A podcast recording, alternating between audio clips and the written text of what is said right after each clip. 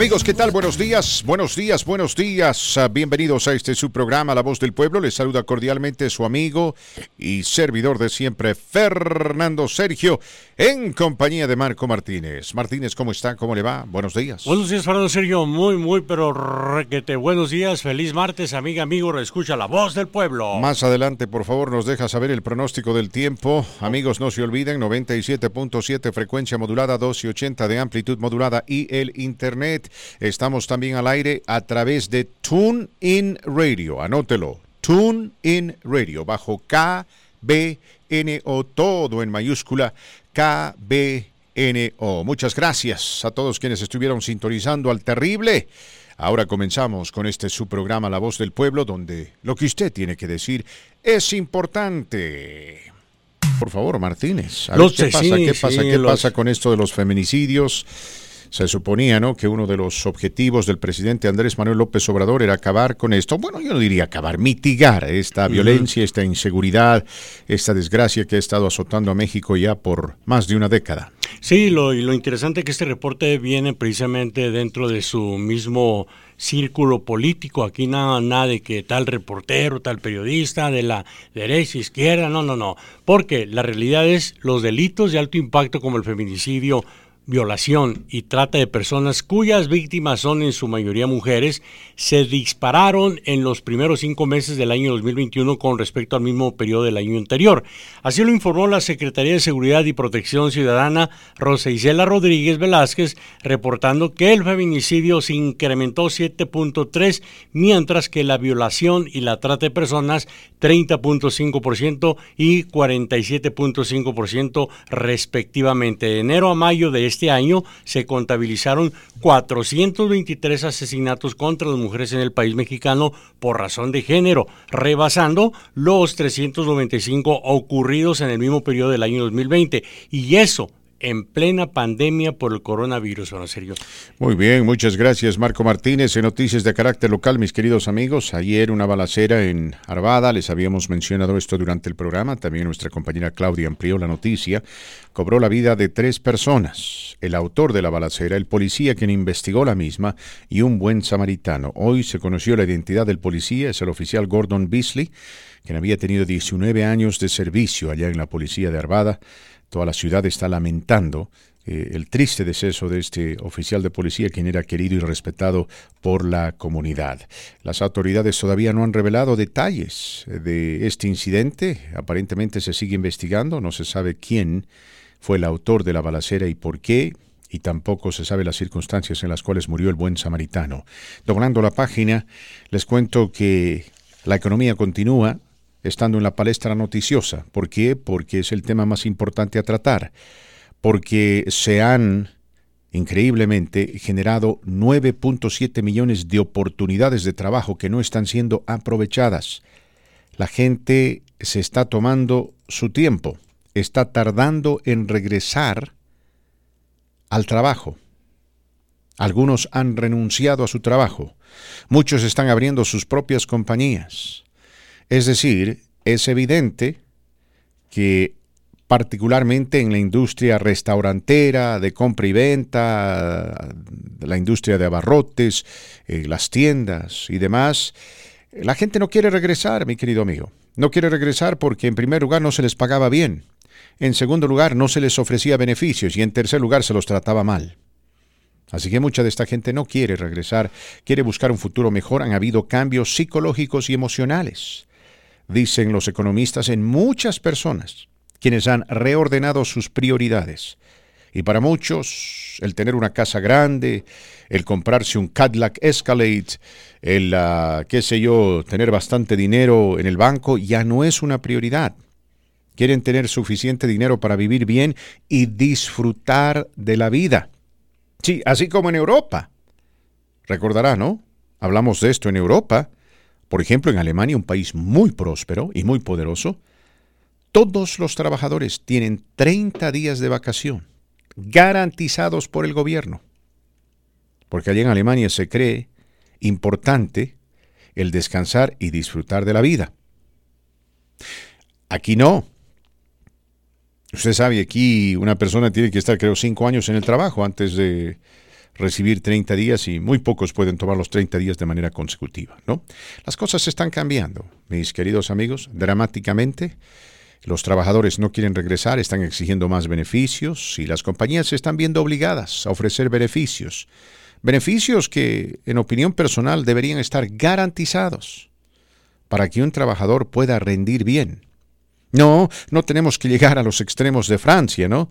Donde es virtualmente imposible despedir a un mal empleado, pero eh, tenemos que de alguna manera empezar a entender que el trabajador también tiene que tener derechos y tiene que gozar de un beneficio apropiado a su trabajo que le permita por lo menos aspirar a vivir bien.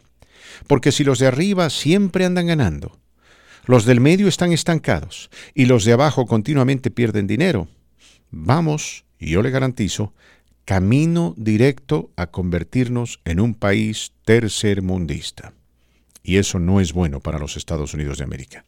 Ojalá las cosas se equilibren, ojalá las cosas mejoren. Por el momento es una situación caótica y cuando se les hace una pregunta directa a los expertos, ellos generalmente dicen, no sé, porque dicen nunca antes hemos estado en una situación como esta. No hay manera de predecir lo que se venga. Vamos a ir a la pausa. Después de la pausa le presentamos el tema del día y continuamos con más.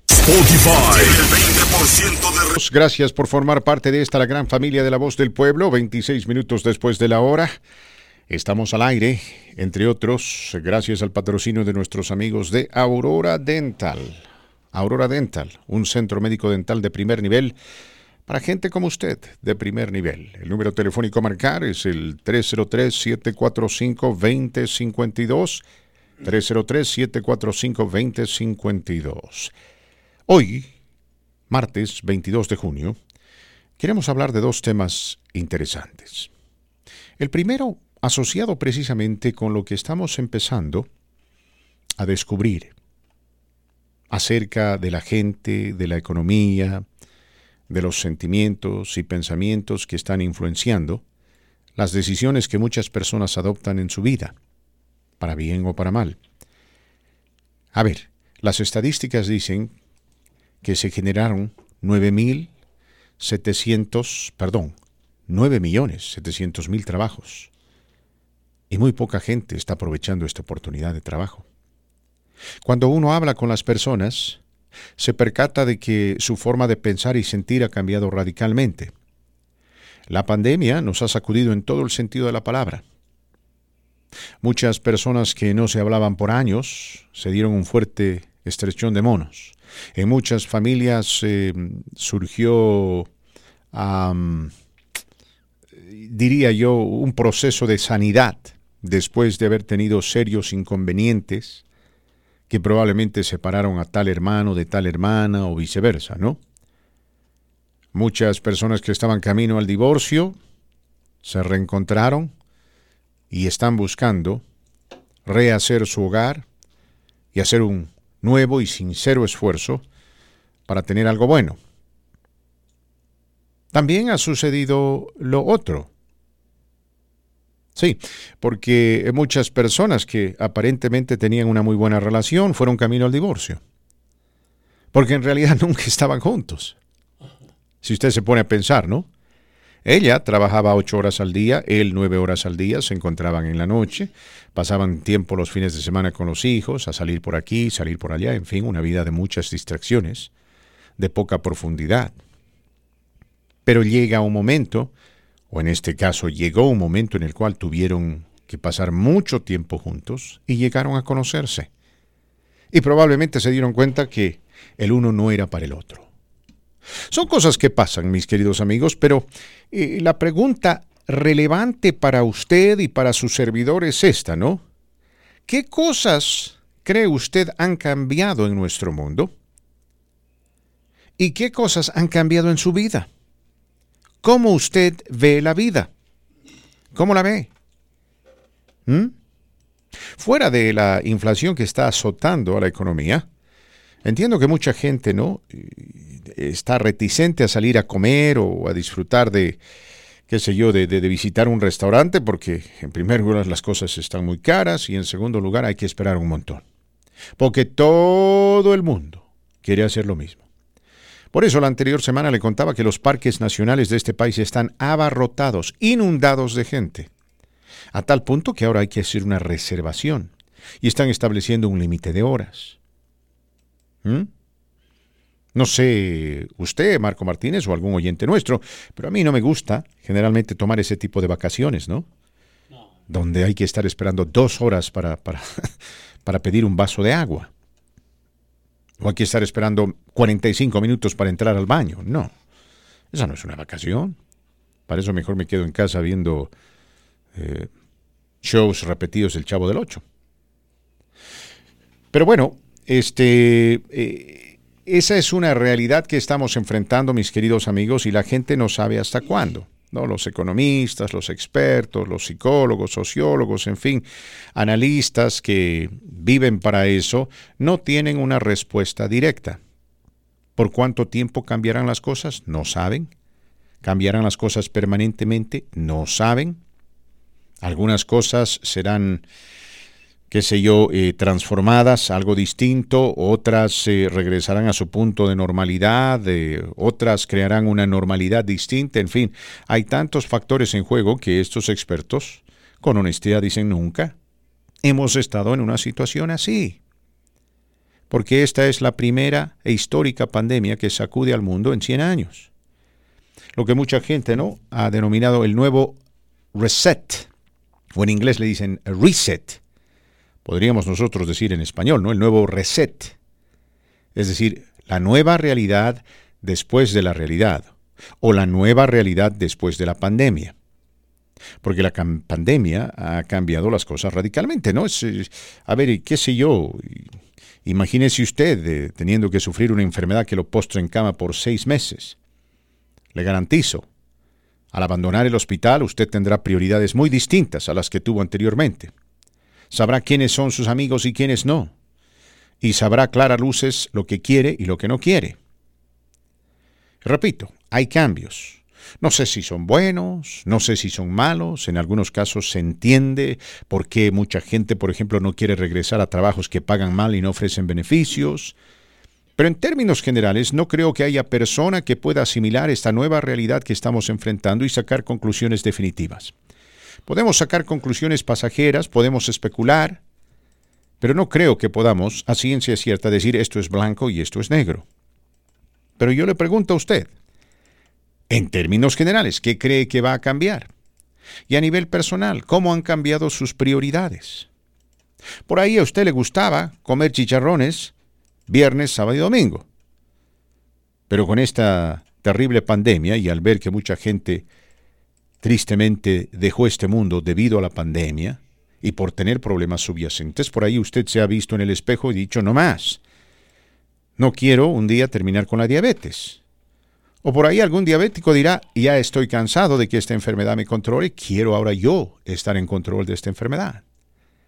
En fin, no estoy tratando de simplificar eh, un tema bastante profundo y complejo para que todos podamos participar con una opinión. ¿Mm? Ese, mis queridos amigos, es el primer y diría más importante tema del día. El segundo tema está relacionado con la FIFA. Le voy a decir por qué. Porque hay gente que está protestando de manera airada la forma como la FIFA está manejando lo que se considera este grito homofóbico, ¿no? Del e Pluto. Están, dicen muchos, que la FIFA está aprovechando esta situación para tratar de limpiar su imagen. ¿No?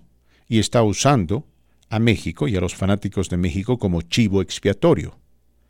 Pero entonces me pregunto yo, si la FIFA está tan en contra de este tipo de gritos homofóbicos y quiere crear, ¿no? un sistema de igualdad donde todo se haga por méritos, donde exista transparencia, y donde definitivamente el fútbol sirva para unir a la gente, hombres, mujeres, flacos, gordos, altos, pequeños, al mundo entero, ¿no? El mundo unido por un balón. Aunque tal vez le estamos dando más crédito el que merece el fútbol. Yo digo, entonces, si ese es el caso, ¿por qué, por qué, por qué vamos a jugar el próximo mundial en Qatar? Porque en Qatar está terminantemente prohibido ser homosexual. Si hay países que oprimen a la gente, son los países árabes, donde hay mucha ignorancia. ¿Por qué estamos organizando un mundial en un país árabe que ni siquiera es futbolero y para colmo es bastante pequeño? Y estamos sacrificando tanto, ¿no? Para lograr eso, porque ahora el mundial no se juega, usted sabe, en junio se va a jugar en diciembre y que un montón de países van a tener que hacer cambios drásticos eh, para acomodar todo esto por, por, por Qatar, ¿no? Qatar. Le dieron el mundial a Qatar y se lo quitaron a Estados Unidos. ¿Cuántos millones de habitantes viven en los Estados Unidos? Más de 300. ¿Cuántos millones de latinos? Probablemente 60. ¿Cuántos fanáticos del fútbol? Diría unos 120. ¿Qué país representa una mejor oportunidad para promocionar el fútbol a nivel local e internacional? ¿Qatar o Estados Unidos? Estados Unidos. Desde todo punto de vista, Estados Unidos. Pero le dieron el Mundial a Qatar. Y no les importó en lo absoluto de que en Qatar se trate a la gente homosexual como gente enferma o gente endemoniada. No, repito, allá está prohibido ser homosexual. El castigo es durísimo. Una sociedad que no acepta ese tipo de conducta. No quieren escuchar ni saber de eso. Lesbianas, homosexuales, homosexuales, lesbianas, no son bienvenidos a Qatar. La FIFA decide organizar un mundial ahí, repito, sacrificando mucho, pero luego, para lavarse las manos o lavarse la cara, ataca con dureza a México y a su afición por lo que se considera un grito homofóbico. El eh, Pluto. Este tiene que ser el extremo de la hipocresía, digo yo. Claro, la respuesta es muy simple. El dinero manda. El dinero manda. Pero esto es el colmo del cinismo. Pienso yo, mis queridos amigos. En fin, Marquito Martínez, vamos a ir con llamadas telefónicas. Luego escucho lo que usted tiene que decir. Sus llamadas telefónicas, bienvenidas. Buenos días. ¿Con quién hablamos? Ah, con Rosa Fernando. Oiga, estoy hablando para ver si me puede dar una cita. Rosa, una cita. Déjeme su número telefónico, por favor, aquí en la parte de abajo de la computadora, Marco Martínez. Por favor, no apriete reset, apriete enter. Por favor. Aquí, este botón. Exacto, ahí. Enter. Eso. Ay, ah, mira qué bonita fíjese. esa. Las maravillas que se manifiestan, ¿no? Las maravillas que se manifiestan cuando uno hace caso a las instrucciones. Eso casi siempre pasa con nosotros los hombres. Cuando llega algo que tiene que ser armado y queremos armarlo sin leer las instrucciones. Sí, a los hombres no nos gusta seguir direcciones. No sé por qué.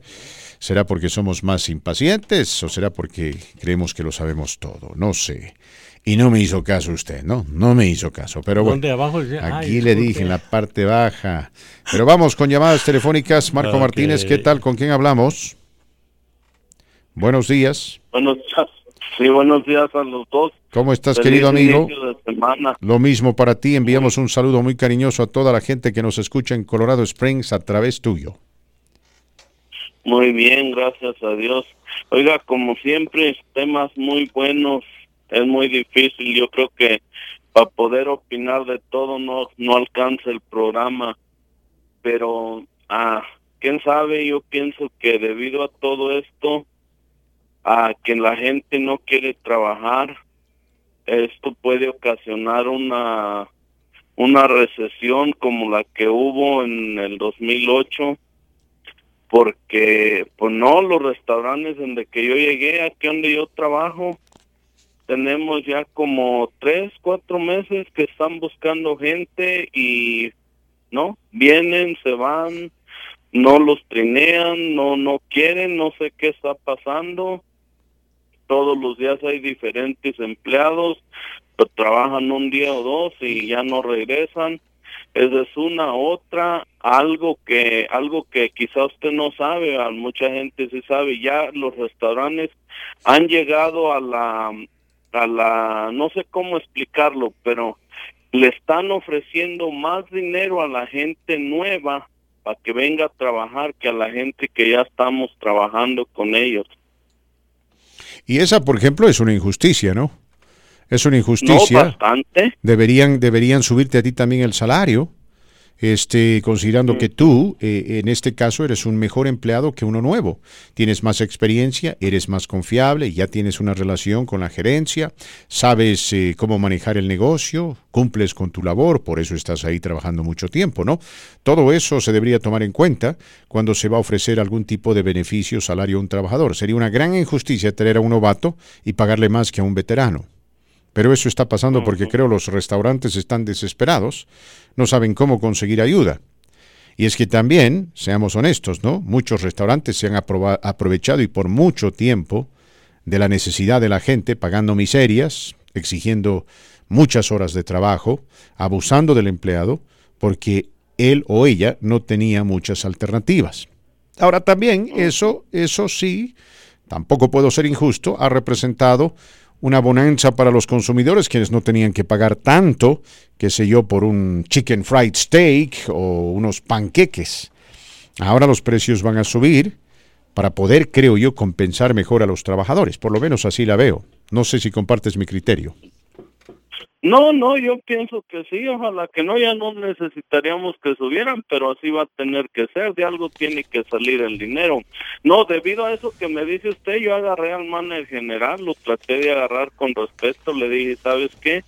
Ah, esto está así, así, así, le digo, yo ya miré en las páginas, miré en el Craigslist, miré en otra aplicación, que la compañía, le digo, no tú, ok, porque sería injusto señalarte a ti como manager general que eres. La compañía aquí donde estamos, aquí donde yo vivo, le está ofreciendo más dinero a la gente que yo no digo que no trabajen, pero no saben. Le digo, no saben hacer lo que yo hago, como para que le des más de lo que me estás pagando a mí. Así que a mí me gustaría que me dieras lo que le estás ofreciendo a ellos. Y claro, es lo justo.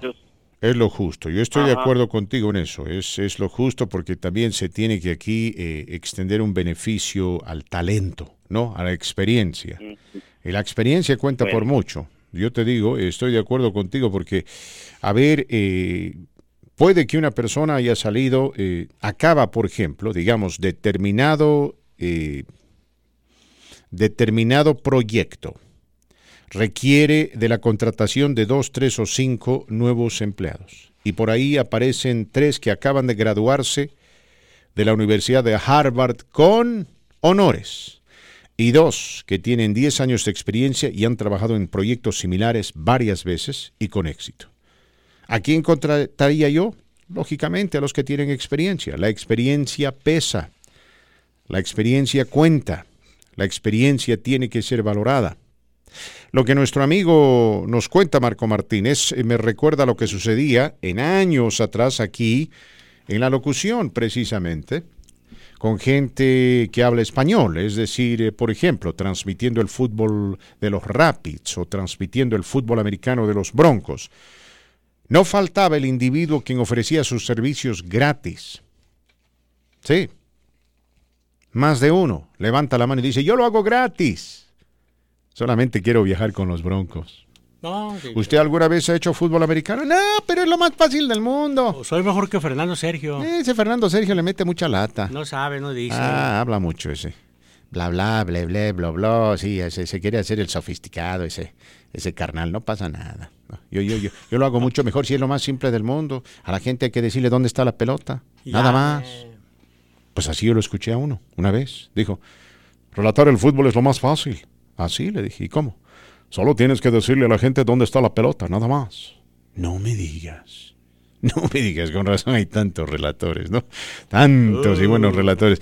Pero, tristemente, en ese momento había un hombre que estaba a cargo de los Rapids, quien eh, no tenía la menor idea de lo que es relatar en español y del valor, eh, el trabajo que requiere, ¿no? E, el hecho de que a la audiencia, especialmente a la audiencia latina, le encanta escuchar un buen relato y está acostumbrada ya a un estilo, ya sea en México o Sudamérica, y sabe si el relator está haciendo su trabajo o no.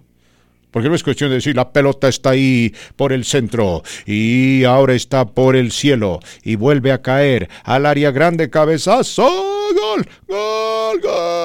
Lo vimos en el, en el ámbito artístico, don Sergio. Pero no, yo me acuerdo de uno que... mismo. yo- yo- yo- yo- la y locución. Y le vuelvo a decir a la gente, no estaba escuchando porque no, pues, las negociaciones no llegaron a buen término, mis amigos. Yo dije, no, gracias. Y el relator y el comentarista se pusieron a hablar de una carne asada que habían disfrutado, ¿no? La carne asada que disfrutaron, fíjese usted, el fin de semana. Y a ver si usted y yo nos ponemos a hablar así. No, Marco, te cuento que no. Yo quiero agradecer aquí a, a mi amigo Nacho y quiero agradecer a mi amigo Sergio porque ellos proveyeron la carne. Qué rica estuvo la carne, ¿no? Ah, no, riquísima. Oh, qué oye, jugosa, Sergio Y las sazón. cebollitas. Ah, ese Ah. Sergio se dejó caer. Alejandro le echó sazón. ¿Y Nacho qué me hizo los frijoles? Oh, el, chile verde. No, no, no, no, no, no. Déjeme decirle, fue, fue de pura, no, no, ni diga ni nada de la jugada. Usted siga hablando. Ay, de la- amigos, manda- amigos, hay que ah, mandar saludos. la que- narración. ¡Touchdown! Oiga, ¡Touchdown! ¿qué- ¡Touchdown! Qué barbaridad. Qué bruto para anotar ese gol, ¿eh?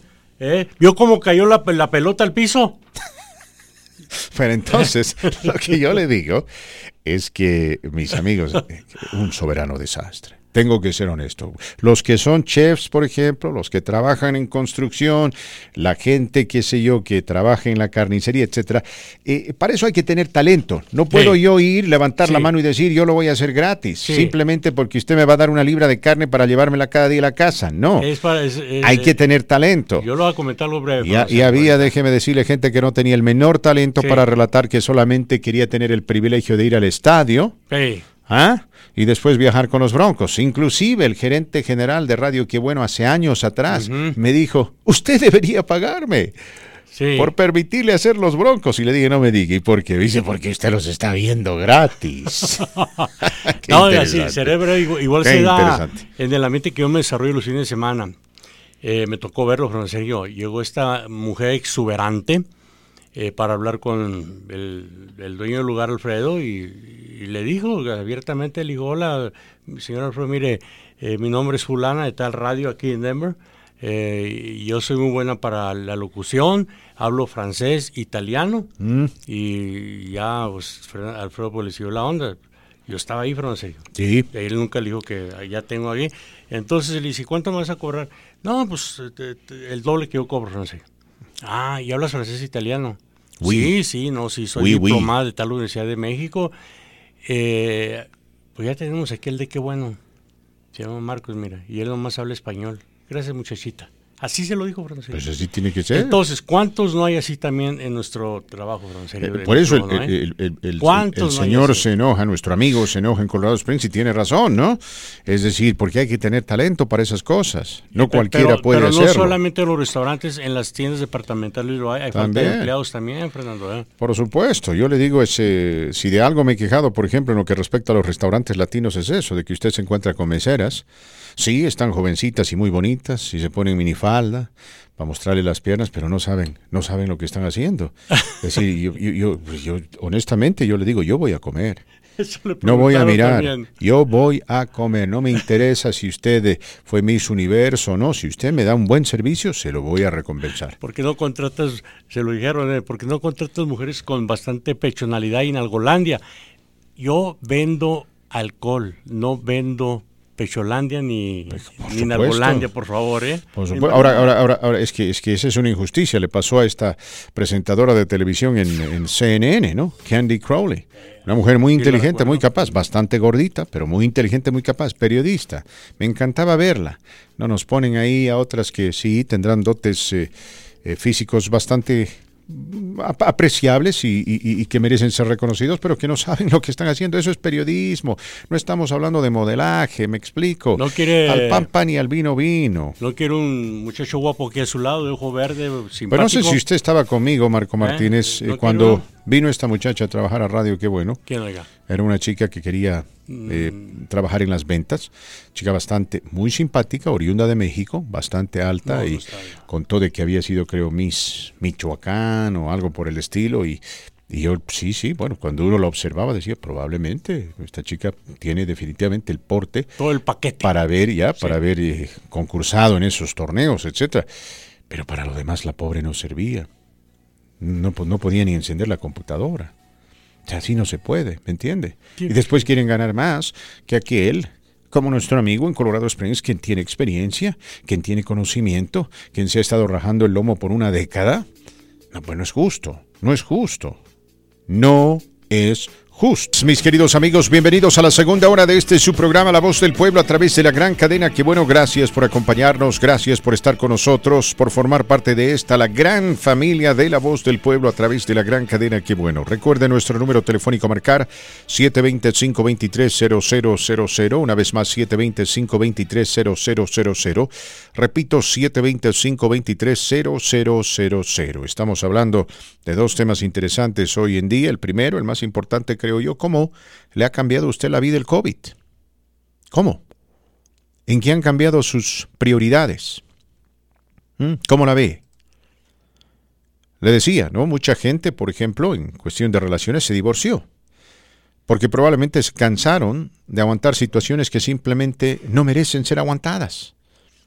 Otros, por el contrario, buscaron reconstruir su hogar, reconstruir su relación, seguramente se dieron cuenta que estaban tomando muchas cosas a la ligera. Se dieron cuenta del valor que la otra persona tenía en su vida. Unos se acercaron más a algunos amigos, otros menos. Unos se dieron cuenta quiénes son amigos y quiénes no.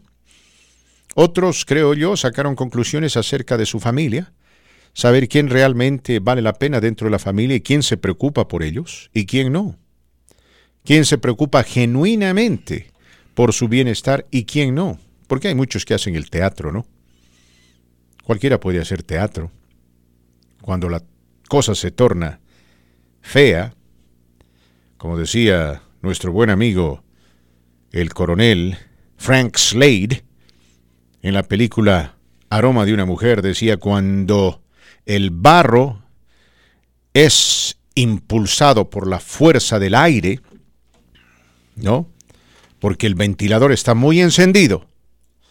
Y cuando el barro choca con la ventiladora, se disparce. Y hay gente, dice, que enfrenta el desafío de frente y hay otra que se oculta. Entonces, la verdad, ¿no? Este, esta pandemia nos ha enseñado muchas cosas de mucha gente eh, y mucha gente eh, seguramente ha sacado conclusiones, ¿no? En relación a todo esto. Y en fin, no sé qué conclusiones sacó usted en relación a todo, a la política, a su vida, a la iglesia, sus prioridades. Mucha gente, por ejemplo, tiene la oportunidad de ir a la iglesia, gracias a Dios, todos los domingos, porque tienen el domingo libre. Algunos aprovechan la oportunidad, otros no. Subestiman estas increíbles bendiciones que Dios nos da porque se hacen rutinarias. Y de pronto, con esto del COVID, dejaron de ser rutinarias. De pronto no se pudo. Mucha gente tal vez valoró eso y dijo, gracias Dios mío por darme los domingos libre, porque puedo disfrutar con la familia, porque puedo ir a la iglesia, porque en las tardes me puedo recostar en el sofá y ver un programa de televisión sin ningún inconveniente. Y muchos otros, tal vez, Marco Martínez, dirán, ¿y por qué yo tengo que trabajar los domingos por un salario tan bajo? Dirán, no quiero trabajar más los domingos. No, me di cuenta que quiero pasar los domingos con mi familia. En Alemania, por ejemplo, muy pocos negocios tienen las puertas abiertas los domingos. Para los alemanes el domingo es sagrado, es día de descanso. No permiten que usted organice fiestas los domingos no permiten que el volumen de su automóvil o de su estéreo en la casa esté muy alto. Quieren que la gente descanse, porque tienen allá una ley en contra del sonido. ¿En serio?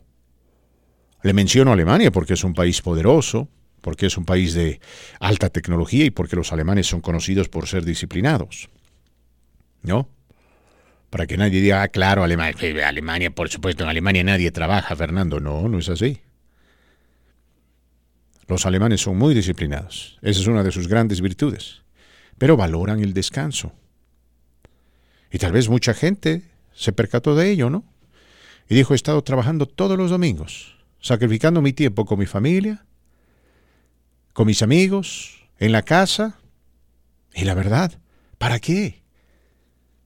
¿Por qué y para qué? Y por eso hay mucha gente que no quiere regresar al trabajo. ¿Mm?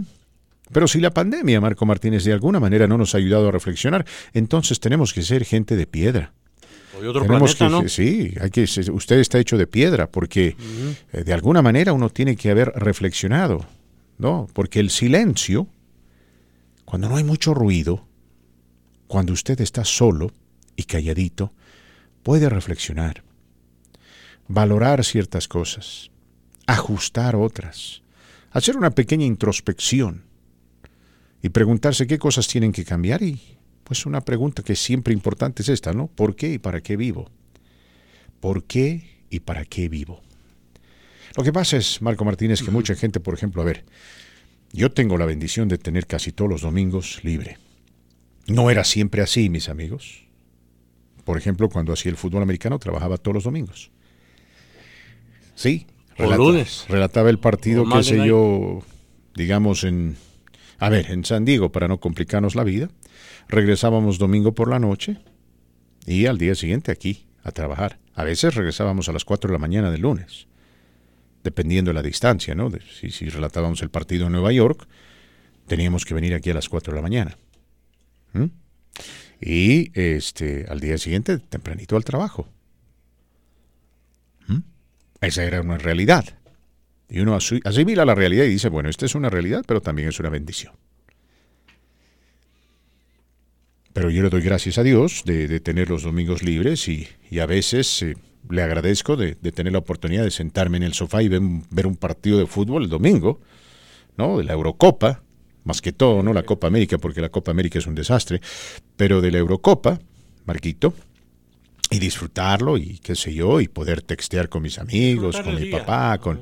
En fin, hay mucha gente, ¿no? Dirá, ah, es que el domingo hay que hacer algo, siempre hay que hacer algo. No, siempre. A veces eso, estar tranquilo en la casa, compartiendo con el ser querido, o con su amigo, etcétera, eso es más que suficiente, mi querido amigo. Es más que suficiente. Pero vuelvo a repetir, ¿no? Uno se malacostumbra a veces y deja de valorar. Me pasó a mí cuando me quebré la pierna y no podía ir al gimnasio. Y me di cuenta y dije, caray, podía o puedo ir siete días a la semana y apenas voy dos. Los demás los desecho, los desprecio porque jamás me imaginé quebrarme la pierna. Entonces yo siempre decía, no, si no voy hoy, tendré tiempo de ir mañana. Si no voy mañana, iré el jueves. Nos cambió, nos, ah, tiene que haber cambiado algo. Entonces, programa. Ahí, está, ¿no? las noticias eh, que provienen de los periódicos más prestigiosos de este país apuntan a que la fuerza laboral estadounidense ha cambiado. Sus prioridades han cambiado. Su enfoque ha cambiado. Muchos ya quieren trabajar desde la casa. No quieren ir a la oficina. Otros están desesperados de ir a la oficina porque ya no pueden trabajar desde su casa. Hay algunos, como el director ejecutivo de Morgan Stanley, esta firma de inversiones, que ha dicho que si la gente puede ir al mercado a comprar, también puede ir a la oficina a trabajar. Ahora todo depende, ¿no? Si el compadre de Morgan Stanley, Marquito Martínez, le ofrece usted un buen salario con buenos beneficios, dirá, no hay problema, me sacrifico, voy a la oficina, porque tengo que trabajar y vivir, y este es un buen trabajo. Pero si usted va a un restaurante donde le pagan el salario mínimo, no tiene ningún tipo de beneficios, tiene que estar trabajando todo el día ahí frente a la cocina, transpirando, y de paso la gente lo trata mal y subestiman su contribución a la compañía, por ahí alguien dirá, pues ya no quiero eso, ya no quiero eso, quiero algo diferente para mi familia, para mi vida. Quiero vivir de otra manera, quiero aprovechar más el tiempo, qué sé yo. Por eso la pregunta, ¿no? ¿En qué lo ha cambiado a usted el COVID. A mucha gente le cuesta participar en este tipo de sondeos porque tienen que dar una opinión personal y a mucha gente no le gusta compartir algo personal, ¿no? prefieren hablar de Cuauhtémoc Blanco, del presidente López Obrador o de Donald Trump, pero cuando se trata de hablar de ellos les cuesta y está bien. Eso lo entiendo, lo respeto, pero, pero eh, mi querido amigo, eh, déjeme decirle, todos estamos en el bote. Todos y este estamos programa está dentro del diseñado bote. para eso, para que se desahogue, hable. Yo en lo personal, pero Sergio, ah, eh, me ha cambiado totalmente en todo aspecto. Eh, creo que Dios hace las cosas por algo, de acuerdo a mi creencia y filosofía de la vida, y nunca perder la fe. Eso se lo recomiendo a nuestros amigas y amigos, cualquiera que sea la situación. Nunca perder la fe, mantener la fe muy, muy en alto, cualquiera que sea la situación, y aprovechar de lo que aprendí, Francisco. Vuelvo a decirlo, Dios me dio cachetada, cachetada con guante blanco por haber sido tan ególatra conmigo mismo y haber dicho, ¿qué voy a ver que no he visto? ¿Qué voy a escuchar que no he escuchado? ¿Recuerda? Ujú. Pues ándele, Marquito, llegó la pandemia, algo que nunca viví en mi vida. Pero Dios también me demostró algo. Cree en mí y te voy a, nunca te voy a abandonar. Me envió gente que yo nunca esperaba me hicieran eh, el honor de visitar a casa para ver cómo estaba económicamente. Una, una persona preciosa que estimo bastante, él sabe de quién hablo. Y otra persona que, sin yo decirle, oye, me hace un aventón, siempre está dispuesto a darme un aventón a, a X lugar, X lugar, por, por diferentes circunstancias.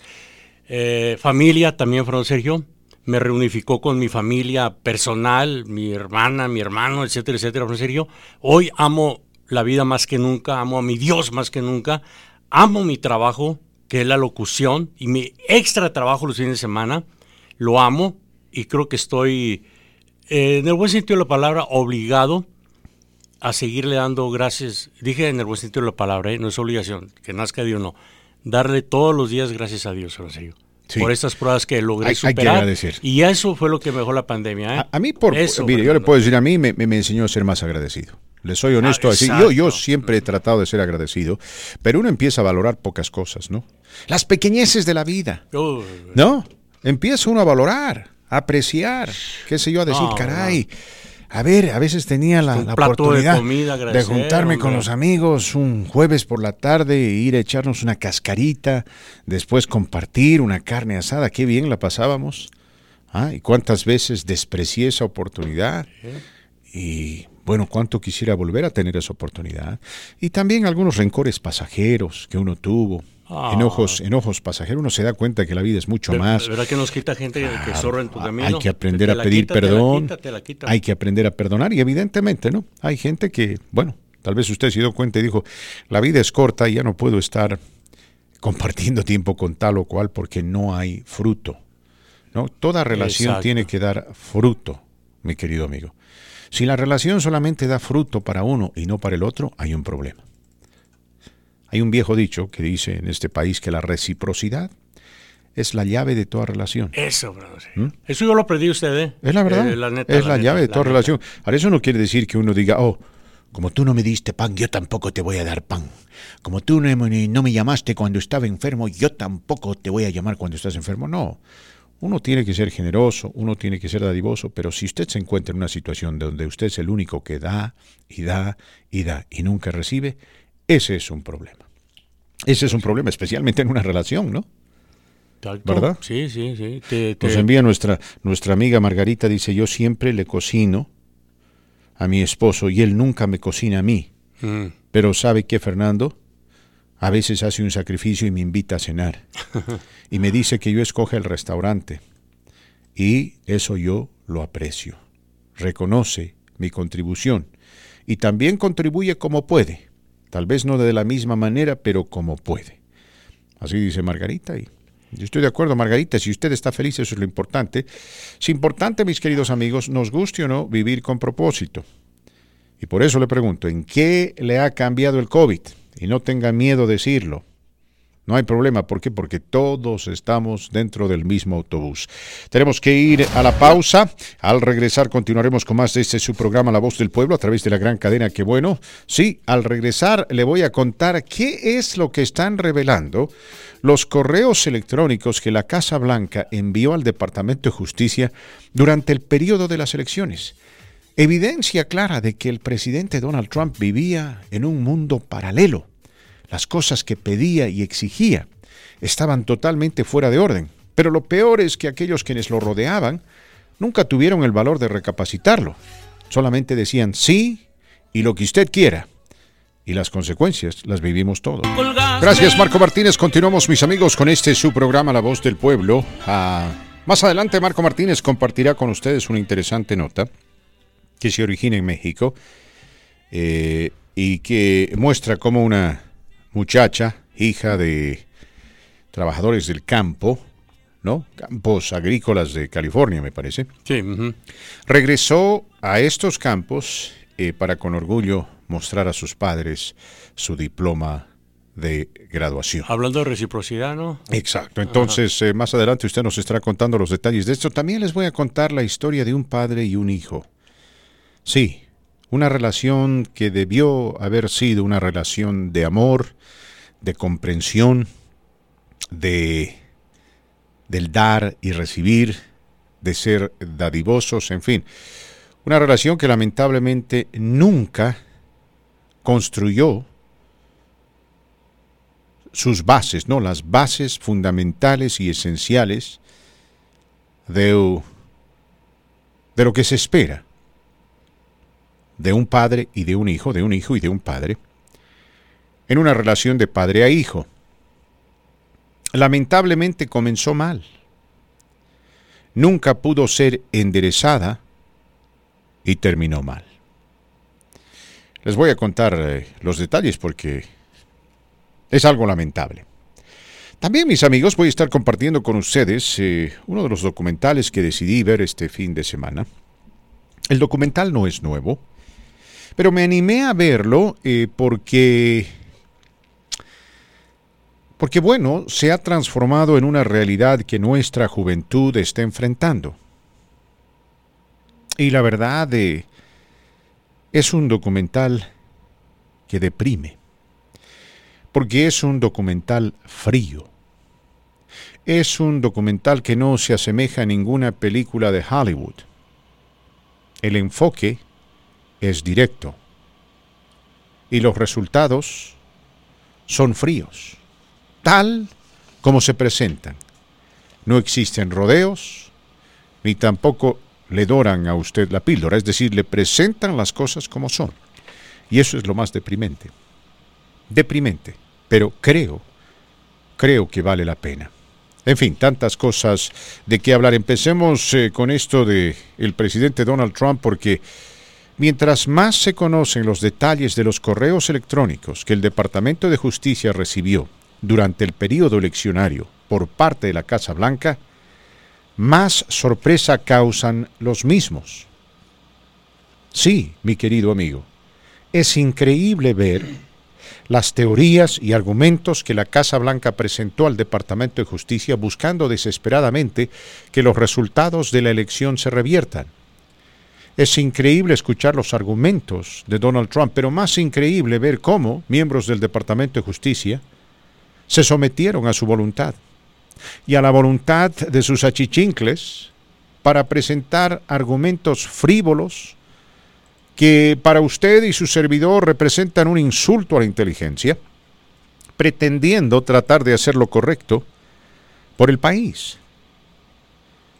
Increíble cómo el Departamento de Justicia tuvo que resistir el ímpetu de la Casa Blanca, buscando revertir los resultados de las elecciones que son resultados tangibles, donde no hubo ningún fraude ni engaño, y donde Donald Trump perdió la presidencia por su propia inoperancia. Él no quiso manejar la crisis del coronavirus con la responsabilidad que se requería. Fue él quien no escuchó a sus propios consejeros, entre ellos su consejero principal económico Peter Navarro, quien envió un correo electrónico en febrero del año pasado un memorándum advirtiendo de lo que se venía por delante en cuestión de la crisis del coronavirus. Donald Trump, que no quiso escuchar las advertencias de su Departamento de Inteligencia, que para noviembre de 2019 ya alertaba de la presencia de algo extraño en la China. Usted sabe que los chinos, como buenos comunistas, son mentirosos. Y eso es precisamente lo que ese informe decía. Y sabemos, mis amigos, que el propio Donald Trump era consciente de la terrible crisis que se avecinaba en contra de los Estados Unidos y del pueblo americano cuando en una entrevista grabada le dijo al periodista Bob Woodward, This is deadly stuff. Esta cuestión es mortal. Pero bueno, fue un inoperante, un incapaz, y perdió la elección por ello.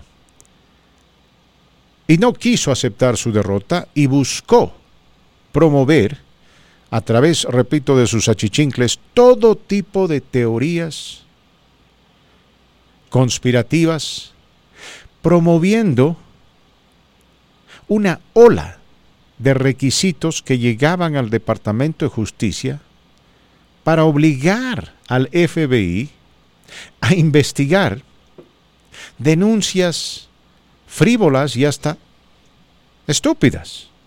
Por ejemplo, alguien argumentó lo siguiente, dijo, los votos que fueron asignados al presidente Trump están siendo cambiados a Joe Biden a través de un satélite que tiene comunicación directa con las máquinas que tabulizan los votos. Y se ve la reacción del secretario de Justicia, no el señor Barr, quien fue un pelele de Donald Trump, sino más bien de aquel quien lo reemplazó, quien dice, Dios mío, ¿qué es esto? cómo, quieren que investigue algo así? Señor Giuliani, ¿dónde está la evidencia? Y Giuliani le dice, lo vi en YouTube. Te mando el enlace. Pero hay que darle crédito a Barr por lo último que hizo, Fernando Sergio. Barr, que no se sujetó a... Espero que a Barr, espero que al ex procurador general William Barr lo juzguen, porque su trabajo no es, o no era, ser un lacayo del señor Trump. Su trabajo era cerciorarse de que exista transparencia dentro de la administración en el marco de la justicia. Eso es lo que pasa, ¿no? Cuando uno escoge a un compinche o a un lacayo, discúlpeme la cacofonía, como secretario de justicia. Lo mismo sucedió con Barack Obama, cuando puso a su amigo en primera instancia como secretario de justicia. No, y el hombre no tenía credibilidad. Lógico, eran compinches. ¿Cómo vas a investigar a tu propio jefe o a su administración si es tu mejor amigo? ¿Ah? Muy difícil, ¿no? Lo hizo Barack Obama y fue criticado. Finalmente tuvo que cambiar de rumbo. Por lo menos en eso le doy crédito al presidente Obama. Reconocía sus equivocaciones, aunque le costaba mucho hacerlo, y cambiaba de rumbo. Digo, le costaba mucho hacerlo porque quienes trabajaron con él, al unísono, han dicho que el señor Obama se creía el hombre más inteligente del mundo. Ahora sí, era inteligente, pero no el más inteligente del mundo. Y quien lo sucedió en el poder, el señor Trump, también se creía el más inteligente del mundo. no lo había demostrado, pero según él era un genio, ¿no? Decía, ¿te acuerdas lo que decía Trump? Decía, soy el genio estable. Sí, que Mike, I am the stable genius. Mencionarlo de Mike Q, ¿no? Estaba en... Que su, sí, que su coeficiente intelectual está por los cielos. Un narcisista de primera. Pregúntame cualquier cosa y te respondes. Un narcisista de primera. Pero todo esto me recuerda a la discusión que tuvo en su momento el expresidente George Bush padre con su entonces jefe de gabinete John Sununu. Cuando Sununu estaba argumentando y tratando, buscando desesperadamente persuadir al presidente adoptar una decisión que el presidente rechazó. Claro, George Bush padre tenía mucha experiencia. Y al final le dijo a Sununu, le dijo, no, la decisión está tomada. Y Sununu continuaba insistiendo hasta que finalmente Bush lo miró a los ojos y le dijo, y si tú eres tan inteligente como crees que lo eres, ¿por qué yo soy el presidente y tú no? Y finalmente Sununu se cayó, mis amigos. Interesante, pero cierto, años después, entrevistamos aquí en este su programa a John Sununu. y, y, le mencioné eso y el hombre se mató de, risa. sí, sí. se mató de risa el hombre. Estaba haciendo campaña para John McCain, si no me equivoco. Pero bueno, Marquito, eh, estos correos, eh, yo creo, van a servir de ápice para iniciar una investigación profunda ah, dentro, de la, dentro de lo que el Departamento de Justicia para ver qué sucedió, porque todo parece indicar que no solamente eh, el Departamento de Justicia tuvo que ajustarse a este tipo de demandas, sino que en muchas ocasiones, particularmente cuando William Barr era el secretario de Justicia, se ocupó de defender a Trump y de buscar castigar a aquellos quienes criticaban o se oponían a esta administración. Comprobamos que consiguieron grabaciones, escuchas asociadas con conversaciones telefónicas, mensajes de texto, correos electrónicos. Exacto, de ah, periodistas y de representantes, sin justificación alguna. Todo supuestamente para evitar de que la información fidedigna y bien protegida asociada con la posible intervención de Rusia en las elecciones estadounidenses no sea filtrada. ese, es supuestamente el objetivo, ¿no? No vamos a permitir que esta información, no podemos permitir que esta información se filtre, pero por favor, usted y yo sabemos que ese no era en realidad el objetivo. El objetivo era encontrar algo que les permita a ellos acusar, triturar, destruir a cualquier persona que se oponía a esa administración. Eso es ilegal, mis amigos, eso es lo que hace la mafia. Eso es lo que hacen los sicarios en y México. bien tenía razón Robert De Niro, es uh, mafioso. No, ahora, este, ojalá las cosas cambien. Ojalá digo porque, pues, eh, los dos partidos políticos tienen, eh, tienen mucha cola que se les pise, Marquito Martínez, y eh, esto hace ciertamente que el periodismo y que la ciudadanía se vea obligada, mis amigos, a hacer su tarea. ¿no? Y hacer su tarea no representa leer eh, una tontería en, en, Facebook que venga que... YouTube o en YouTube y, tragarse la mentira, ¿no? Giuliani lo hizo, usted no lo haga, ¿no? Porque hay gente que anda hablando. Yo me encontré con una señora que me decía, no, no, el virus da cáncer, Fernando Sergio, el, eh, perdón, las vacunas provocan cáncer, Fernando Sergio, las vacunas provocan cáncer, me decía ella. Y yo le digo, ¿por qué? O zombies. ¿Dónde leyó usted? En Facebook. Ah, caray, en Facebook. No me pudo dar la dirección correcta, pero después yo me encontré con una de esas, con uno de esos sitios oscuros, livianos, no se pueden creer esas cosas, mis queridos amigos. En fin, y repito, ¿no? Les voy a hablar, les voy a contar esa interesante reseña asociada con la relación de este hijo y este padre, que comenzó mal y terminó mal, que nos sirva de enseñanza, digo yo, y que se haga justicia. También eh, les voy a contar los detalles de ese documental que vi, un documental bastante frío, Marco Martínez, acerca del uso de las drogas, aquí en los Estados Unidos y de las drogas que hoy en día son prevalentes en este estado, el estado de Colorado, y que sus hijos van a tener que sortear, ¿no? Algo muy triste, le digo sinceramente, quedé deprimido, pero este tipo de documentales son los que realmente necesitamos para que nos sacudan, para que nos saquen de, ese sitio cómodo en el cual estamos, donde a veces ignoramos las realidades eh, que la sociedad enfrenta, ¿no? ¿Por qué? Porque tal vez nos sentimos totalmente desasociados de esas realidades, pero lamentablemente están cerca de nosotros, especialmente para aquellos que tienen hijos en edad escolar. Y finalmente, Marco Martínez eh, nos estará también compartiendo un interesante artículo asociado con una joven que se graduó con muchos honores y que fue a visitar a sus padres, trabajadores agrícolas, para agradecerles por su apoyo para agradecerles eh, por su esfuerzo y para dejarles saber que ella cumplió con lo que había prometido. Muy interesante esto, sirve de inspiración. Tenemos que ir a la pausa, regresamos con más. Están escuchando la voz de... La voz de Alejandro Fernández, que se presenta en septiembre en Las Vegas, Nevada, de acuerdo a última información. Y hablando de eso, información desde Aurora, me informan que la temperatura es 87 grados. Muchas gracias a mi periodista allá en Aurora, Colorado. Aquí en Denver contamos con 88. Por un punto digital le ganamos a la bella ciudad de Aurora, Colorado, que ya casi cierro la compra de mi casa, ahí en Aurora, donde me encanta. La considero mi segundo hogar. Si es que muy pronto me verán caminar por las calles, ahora sobre todo por la Alameda, que me encanta andar ahí caminando. Tanto de Sherry, no, espérate Marcos pasando Cherry Creek, antes del Aurora Mall, perdón, disculpen. Me emociono de solo pensar que me voy a vivir a Aurora, Colorado. señor, tener de cerca a tantas amigas, tantos amigos.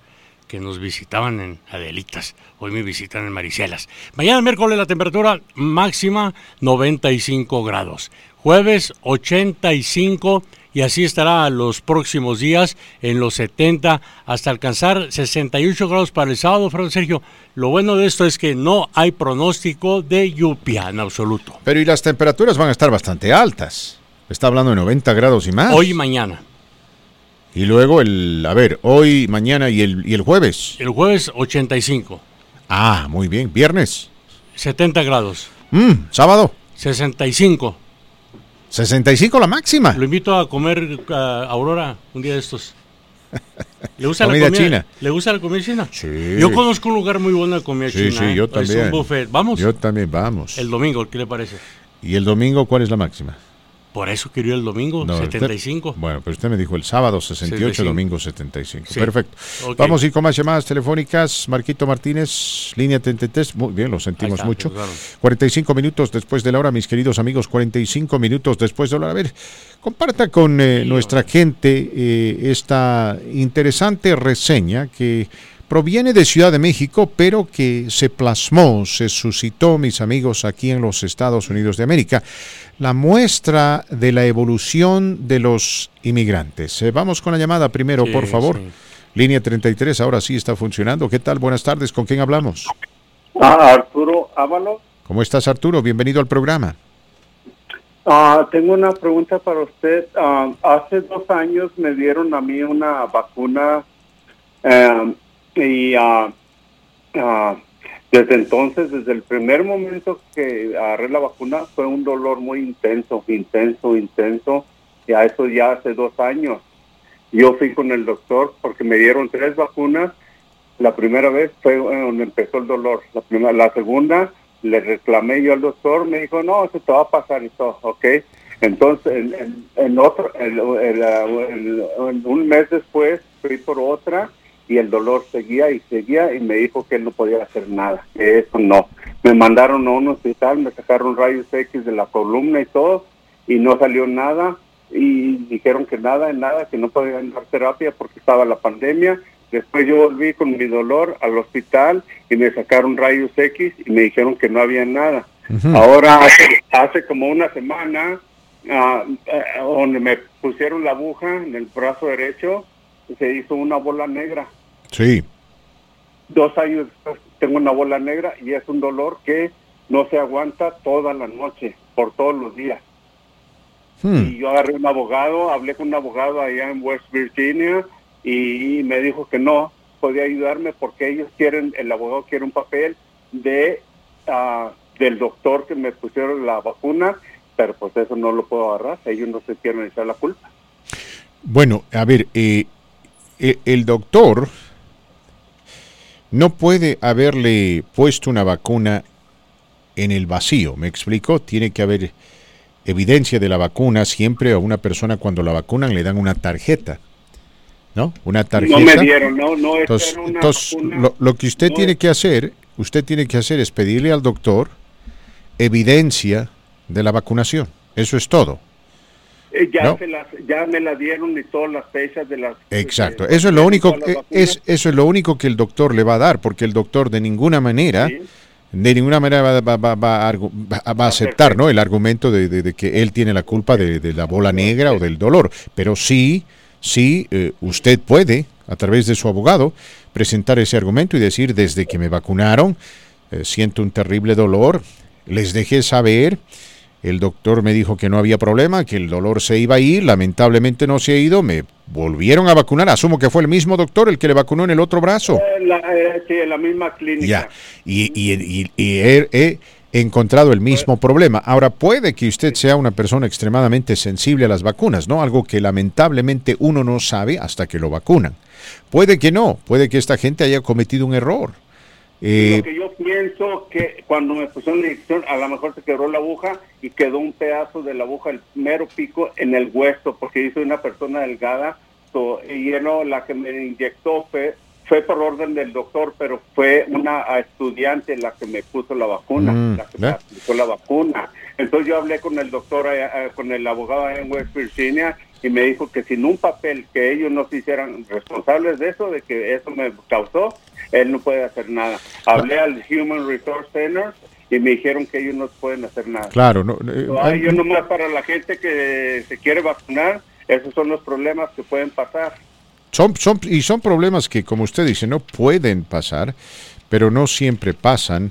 Uh, yo le recomendaría hablar con nuestro buen amigo, el abogado Alfredo Hernández, eh, porque estar buscando un abogado en West Virginia, francamente, le soy honesto, es una pérdida de tiempo. Una pérdida de tiempo, ¿no? En Boston, Massachusetts, y luego otro peor. en Washington, D.C., y peor, sí. No, eh, eh, le digo, es, es, es, es, perder el tiempo, porque ellos están muy lejos, muy lejos. uno tiene que contratar para este tipo de cosas, uno tiene que contratar a un abogado local pero yo le voy a yo le voy a dar el número telefónico de Alfredo Hernández para que eh, él lo oriente. No es precisamente el experto en malpráctica y es un tema muy difícil a manejar, pero él desde un punto de vista legal eh, puede por lo menos orientarlo, orientarlo para saber qué pasos tomar o, para ver cuáles son sus derechos, no los derechos que uno tiene eh, para mm, eh, por lo menos eh, hacer respetarlos, ¿no? Eh, a eso me refiero. a ver, 720-739-1099, ese es el, el, número telefónico de Alfredo, 720-739-1099. Una vez más, Alfredo Hernández, él es abogado penalista, él es abogado criminalista, pero, repito, creo yo lo puede orientar un poco respecto a esto.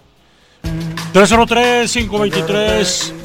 0000720 523 0000 retiro lo de 303 720 523 0000 números imposibles de olvidar. Fernando sí.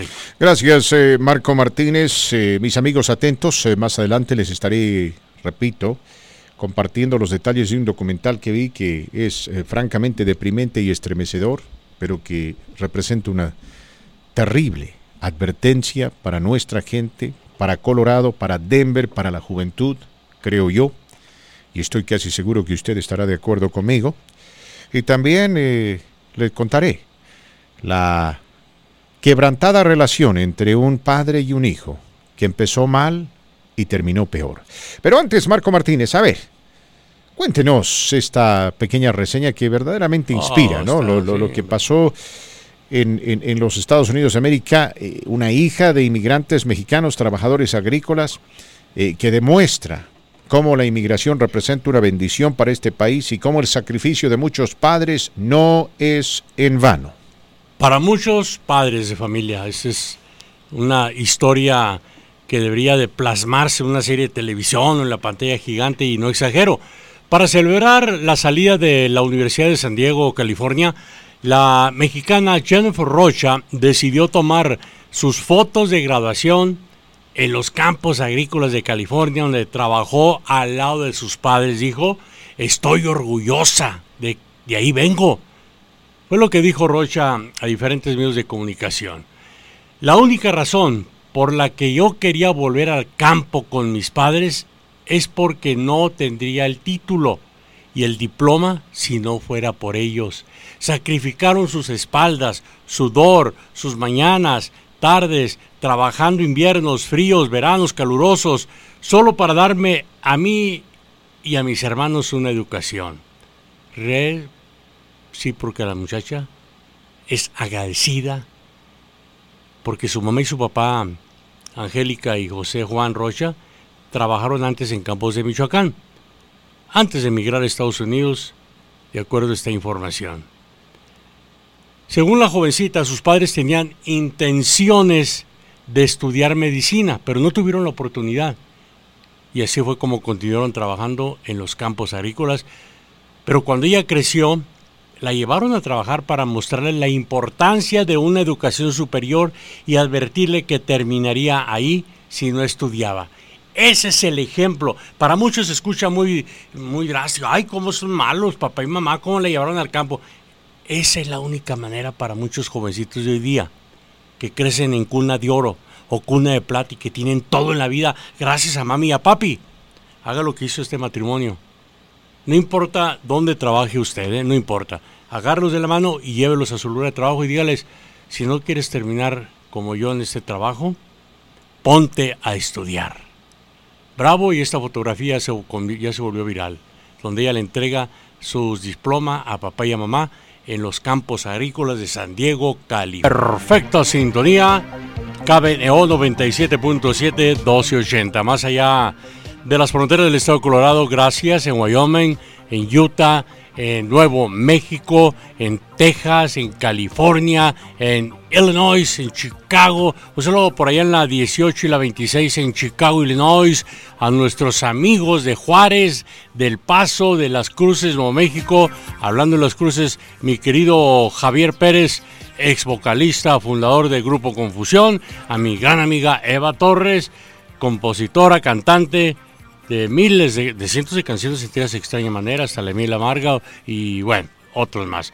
¿A dónde más, dónde más me faltó? En Ciudad México, ahí a mi amigo Alberto, a Marco Pachi Sánchez, eh, integrante del Costa Azul de Rigo Tobar, un saludo a Lauro por ahí también, en Ciudad México, en Guerrero, todo el mundo que escucha KBNO, muchas gracias. Ponga atención, hoy el presidente López Obrador envió un mensaje muy interesante a los mexicanos, diciendo, considerando que las personas sí deben de superarse, pero no aspirar a ser fifis, me están oyendo, y volverse egoístas con una vida de lujo barato. Repito, envió un mensaje importante, contundente, las personas sí deben de superarse para no aspirar a ser fifis. ¿Está oyendo, Fernando? Porque ya también lo expresé. Pueden tener altos grados académicos y ser muy susceptibles a la manipulación. Por eso estamos hablando de una, de una clase media, solidaria, fraterna, no ladina y, repito, no aspiracionista.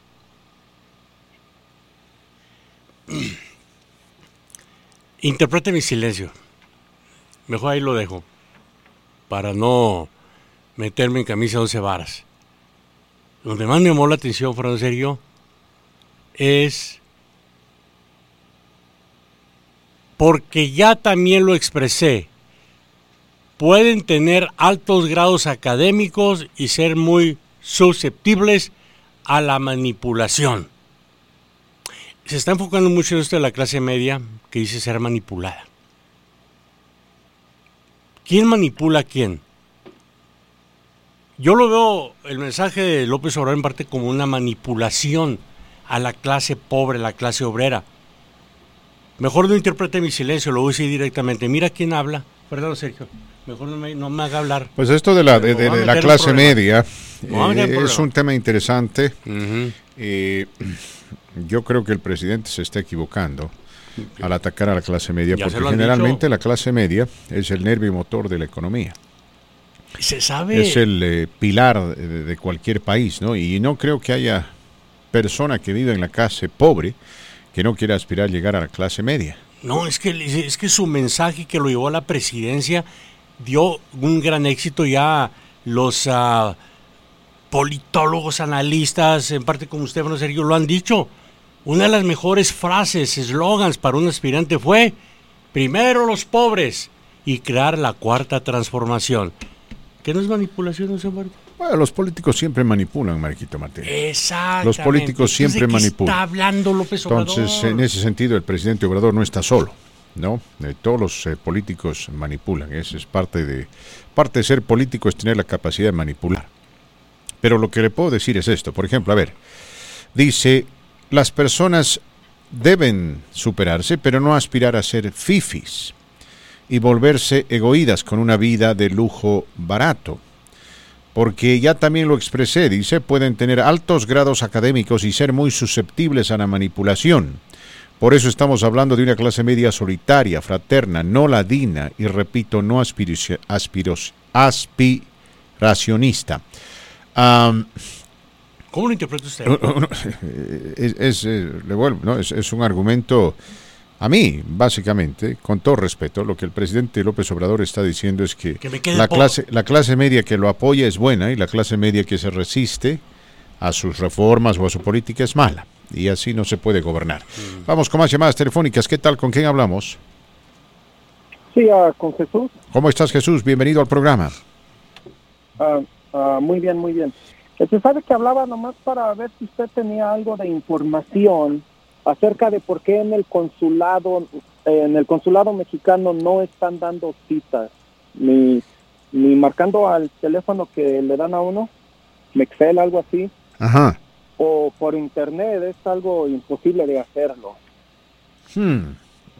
Tú sabes que mm, nuestra relación con el consulado no es de las mejores, pero tu pregunta amerita la investigación correspondiente, así que vamos a tratar de buscar, saber qué es lo que está pasando. ¿Qué te parece? Porque sabe que ya tengo aproximadamente 22 días, o puede ser que hasta más, porque me urge renovar mi pasaporte. Y este y me, me, dicen lo mismo que no eh, que el, sistema está caído no sé que no tienen citas que hable otro día que hable otro día. Y eso ya se vuelve algo así como frustrante. Claro yo te entiendo perfectamente. has tratado de ir en persona así no tengas cita. Ah eh, tienen un papel allá afuera donde no te aceptan. Te dicen que tienes que hablar a los números de teléfono correspondientes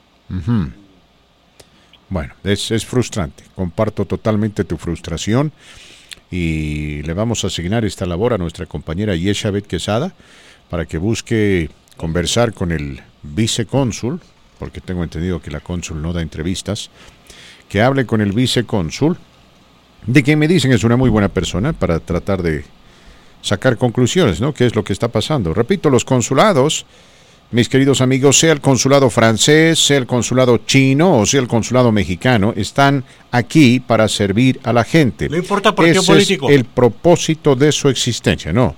Los consulados no son organismos políticos. Ahí va la crítica, son organismos diplomáticos. son organismos diplomáticos. Usted no sabe eso. No, no, permítame. No, no, usted no sabe eso. No está escuchando usted no sabe, no, pero, eh, pero, pero averigüemos, pues. Tiene usted que extenderlo al consulado también. No, no, no, no, no. No, no, no, es que usted siempre. No, a veces usted tiene razón un oyente, tiene razón un oyente que me dijo que usted a veces se ciega con esto de Andrés Manuel López Obrador. Sí, señor. No me dirá que él tiene la culpa de eso ahora. Aquellos que defienden a la cuarta López Obrador la obra que se hace en México, si es para bien, qué bien, felicidades, qué bueno, qué bueno. Pero ¿qué no era para cambiar todo el sistema? ¿En qué ha cambiado la embajada en Washington, la embajada mexicana en Washington? ¿Qué ha cambiado el sistema consular? ¿O hay mejor servicio a la llegada de López Obrador aquí, aquí en Estados Unidos? No me hablen de México. Yo hablo Estados Unidos. ¿Está cambiando, hay mejor servicio? Como esta llamada, hay varias, don Sergio. Las puertas están cerradas. La señora embajadora, eh, cónsul, que yo se lo dije a usted, esta señora es una dinosaurio del PRI. En cuanto la vi entrar al estudio, se lo dije, Fran Sergio. No da entrevistas. Entonces, ¿en qué ha cambiado? Ah, ese, ese, mire, le voy a decir, pero ese, esa es una cuestión de la, de la, de la cónsula actual. Sí. Me explico, es una cuestión de ella. E, ella, ella, ella, eh, y está en su derecho. Le digo, si ella quiere de entrevista, si no, no. Ella está en su derecho. Ahora, anteriormente, ustedes saben, ustedes saben, mis amigos, nosotros teníamos un programa del consulado donde le extendíamos al cónsul eh, una hora para conversar con nosotros y le ofrecíamos ese programa totalmente gratis.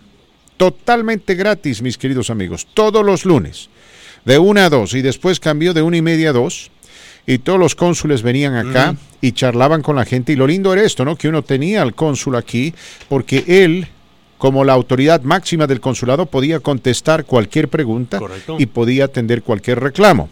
Entonces, cuando eh, al actual cónsul se le extendió la misma oferta, ella, ella dijo que no, que ella prefería mandar al, al vicecónsul o a otros subalternos. y, y bueno, la gerencia de la radio dijo no, no, ¿por qué? Porque necesitamos que la persona que venga al programa tenga la autoridad para contestar cualquier reclamo y ayudar a la gente, ¿no? Ah, es decir, eh, no, no, no podemos hablar con alguien que diga, bueno, le paso el dato al cónsul, gracias. No, no, no. El propio cónsul decía, a ver, deme su nombre, yo lo voy a ayudar. Recordará usted, Marco Martínez. Sí, ¿Mm? aquí la situación, señor Sergio, se nos olvida algo muy importante. Secretaría de Relaciones Exteriores es la que maneja este tipo de situaciones. Para todos los que tienen algún, algún asunto que tener, sigan marcando ese teléfono del consulado, vayan en persona, toquen la puerta, dejen nota, dejen tarjeta, y si no, llamen a la Secretaría de Relaciones Exteriores. Esto en Ciudad de México. Y Marcelo Ebrard es el que está al frente de ellos, pero en serio. ¿Sabía usted que el embajador de Washington tiene una relación directa con el Esther Gordillo, la mujer más corrupta que ha dado México. No, no sabía. ¿Dónde dice eso? Es, ahorita le busco la universidad. Creo que es su yerno o uno de sus protegidos. Eh, más mafia. Moctezuma se apellida este hombre. Está hablando de pues mafia. Es una mafia, Fernando Sergio. Es una mafia. La mafia del poder, de la cual tanto habla López Obrador, que lo llevó precisamente a la silla presidencial, al Palacio. Nacional de México, que es de los mexicanos. Por eso cuando se habla del consulado, yo estoy molesto, Sergio, se lo digo. ¿Por qué sigue el modo operandis igual que, en años anteriores, Están para servir al pueblo, Fernando. Nuestro amigo Marcelo dice, mafia. Los únicos mafiosos son ustedes dos que siempre hablan mal de mi presidente. Y hablando cuando se Clasistas, dice, clasistas. A ver, Marcelo, dime, ¿qué está sucediendo con Lacayos de la derecha, ¿Eh? neoliberales. Pues Atacan a mi presidente porque él es el verdadero y único amigo de los pobres. Oh, Viva AMLO, cállense chachalacas, chayoteros. Pues te voy a decir, Machelo, elitistas, clasistas y mentirosos. Esos pobres que Especialmente Marco Martínez. No hay peor chachalaca que él. Eso es lo que está diciendo Marcelo. Esos pobres que lo llevaron al poder a, Andrés López Obrador siguen igual de pobres, ¿no, Sergio? Siguen, o peor, y lo digo con respeto, siguen igual de pobres. Así se lo digo. Ismael, nuestro amigo Ismael dice esto. ¿Está listo? Antes de ir a la pausa. Antes de ir a la pausa, nuestro amigo Ismael. Ah, muy bien, está con Marcela. Vaya con Marcela, por favor. Dice Ismael, dice, amigo Fernando, lo escucho siempre. Un pequeño comentario y observación. El señor Marco Martínez, he mirado que en los pequeños debates, eh, diálogos o discusiones, pierde fácilmente el control y la paciencia rápido lo sacan de sus casillas. Recuerde, uno no siempre tiene la razón. y él, como decimos en mi rancho, se monta en su macho sin dar entrada a cualquier diálogo. Solo es una observación. La única que me sacaba de casillas. Ah, Ismael le metió un golazo. No, yo no pierdo, yo no pierdo el control. Deje de montarse en su macho. Vamos, a la pausa. Presente a Marcela, por favor. Marcela, permítame, Marcela, no se me vaya por hoy. Vamos con usted al aire, permítame. Hola, somos tus amigos del grupo Pesado. ¿Qué tal, mi raza? Yo soy su servidor Lupillo Rivera. quiero mandar un saludo para el terrible de parte de su amigo Ken Ortiz. ¡Ánimo! Al aire con el terrible. Muchas gracias a ese promo del terrible y claro que lo invitamos a escuchar. Ahora lo siguiente. El dolor de perder a un ser querido lamentablemente no lo podemos evitar. Ah, pero la deuda sí se puede evitar. Y para ello nuestros amigos de Memorial Life Insurance nos van a traer este mensaje importante y ponga atención y marque los números telefónicos que al final Marcela va a compartir con usted. Marcela, buenas tardes, le escuchamos. Buenas tardes Fernando y Marco, buenas tardes a todos. La mayoría de nosotros no tenemos certeza de dónde vamos a estar ni dónde vamos a vivir en 15, 20 o 50 años. A lo mejor tenemos la intención de vivir aquí en Colorado, pero la vida da muchas vueltas. Los trabajos cambian y los hijos crecen. Y a diferencia de con una funeraria, que es un lugar, un edificio, no lo podemos agarrar y llevarlo con nosotros. El seguro sí va con usted a donde vaya, incluso a otros países. Y si sigue aquí, y usted tiene el deseo de que al final lo trasladen a su país de origen, el seguro también funciona para traslados.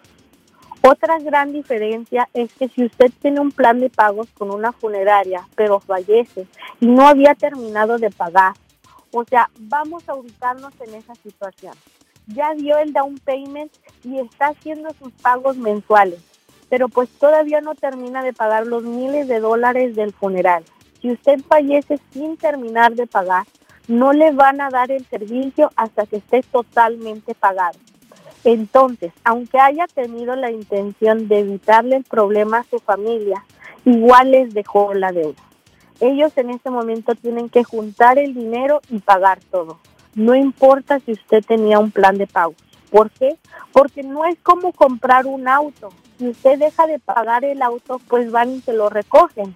Tratándose de funerales, una vez que le dan el servicio, ya no hay forma de asegurar el pago. Ni modo que vayan a desenterrar a la persona. Eso es algo gravísimo. Entonces, para evitar que no les paguen, ¿qué hacen las funerarias y los cementerios? Cobrar todo por anticipado. El seguro es diferente. Usted empieza a hacer sus mensualidades y el día que fallezca, su familia ya no tiene que seguirle pagándole al seguro nada. La mayoría de la gente califica para esto con beneficio inmediato o cobertura completa desde el primer pago. O sea que si yo saco mi seguro y tengo ese beneficio inmediato y me toca fallecer el próximo mes, aunque nada más haya hecho ese único pago, le van a dar a su familia la cantidad que yo aseguré para mi funeral, porque este es un seguro. Y si usted tiene diabetes, colesterol, presión alta o incluso las tres enfermedades juntas, con la mayoría de las compañías ni siquiera califica. Con nosotros sí califica y califica para el beneficio inmediato desde el primer pago.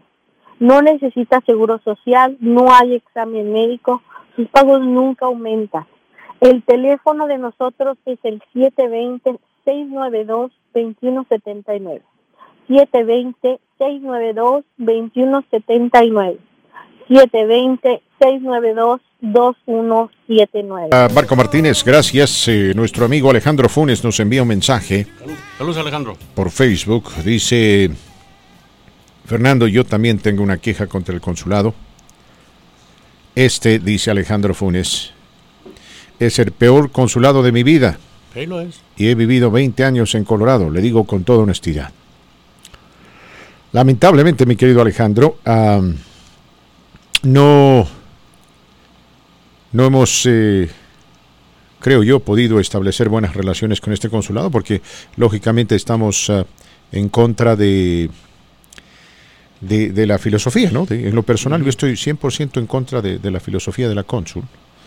Eh, repito, está en su derecho, pero si uno no puede, como cónsul, hacerse disponible al público, a la gente, al inmigrante que tanto dinero manda a México y que básicamente paga por mi trabajo y por mis servicios, entonces mejor que se busque otro trabajo.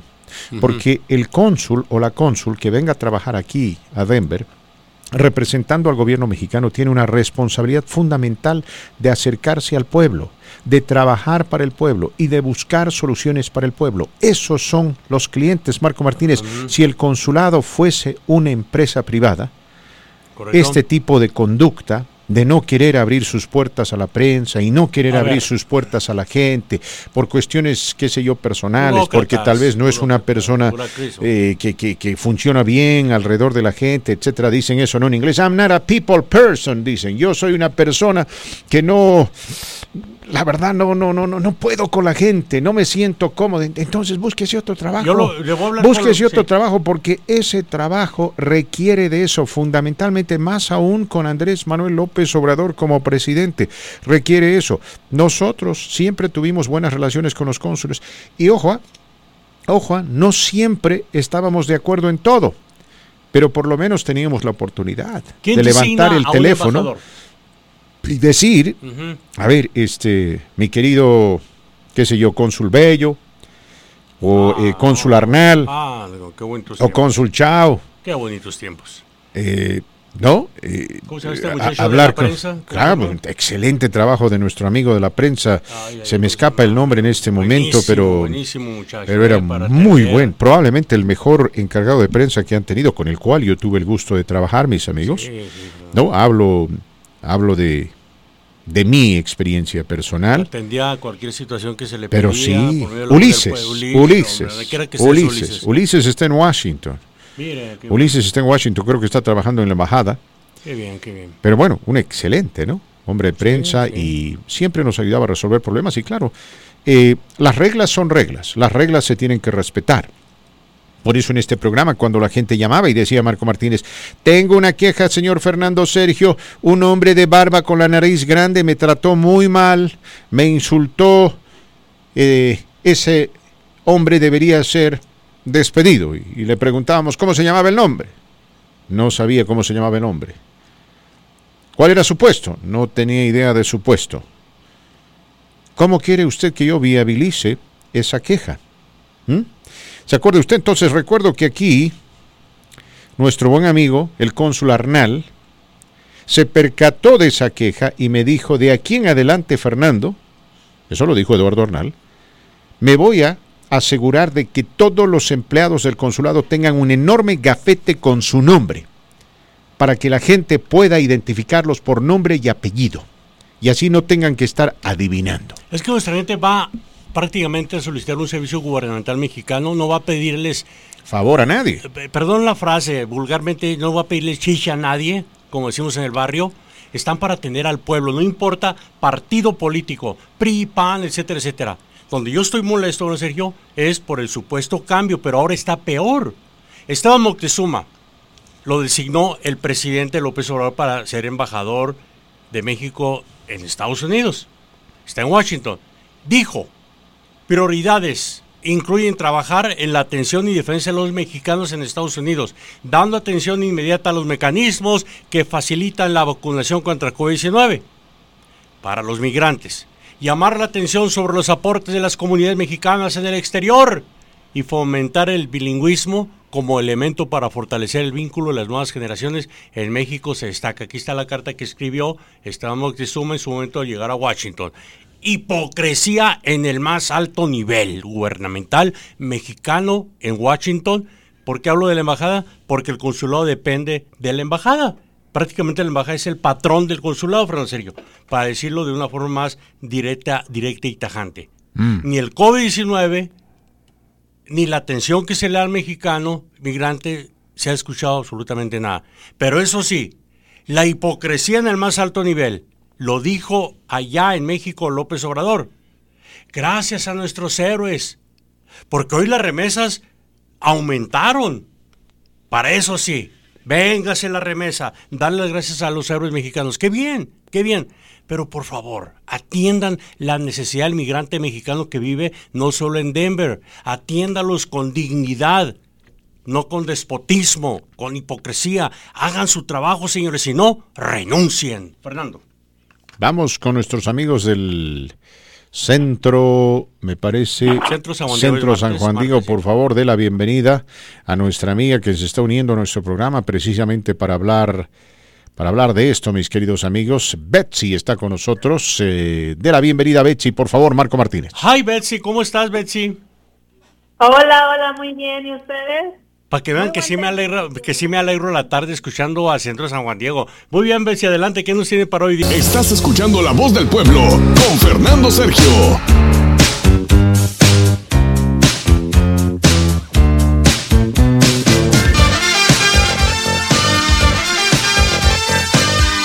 Gracias a mi querido Martínez, gracias mis queridos amigos. Eh, vamos a continuar con más de este su programa La Voz del Pueblo a través de la gran cadera que bueno, nuestro amigo Marcelo nos vuelve a enviar otro mensaje. bueno, Marcelo siempre nos escucha, no hay que darle crédito por eso. Es un buen oyente, es el único italiano que nos escucha. Marcelo. ¿Cómo te dice? Dice, por favor, no le echen la culpa a mi presidente por la incompetencia del consulado o sus empleados. Bueno, mi querido Marcelo, algo de culpa siempre va a tener el presidente. ¿Por qué? Porque es presidente.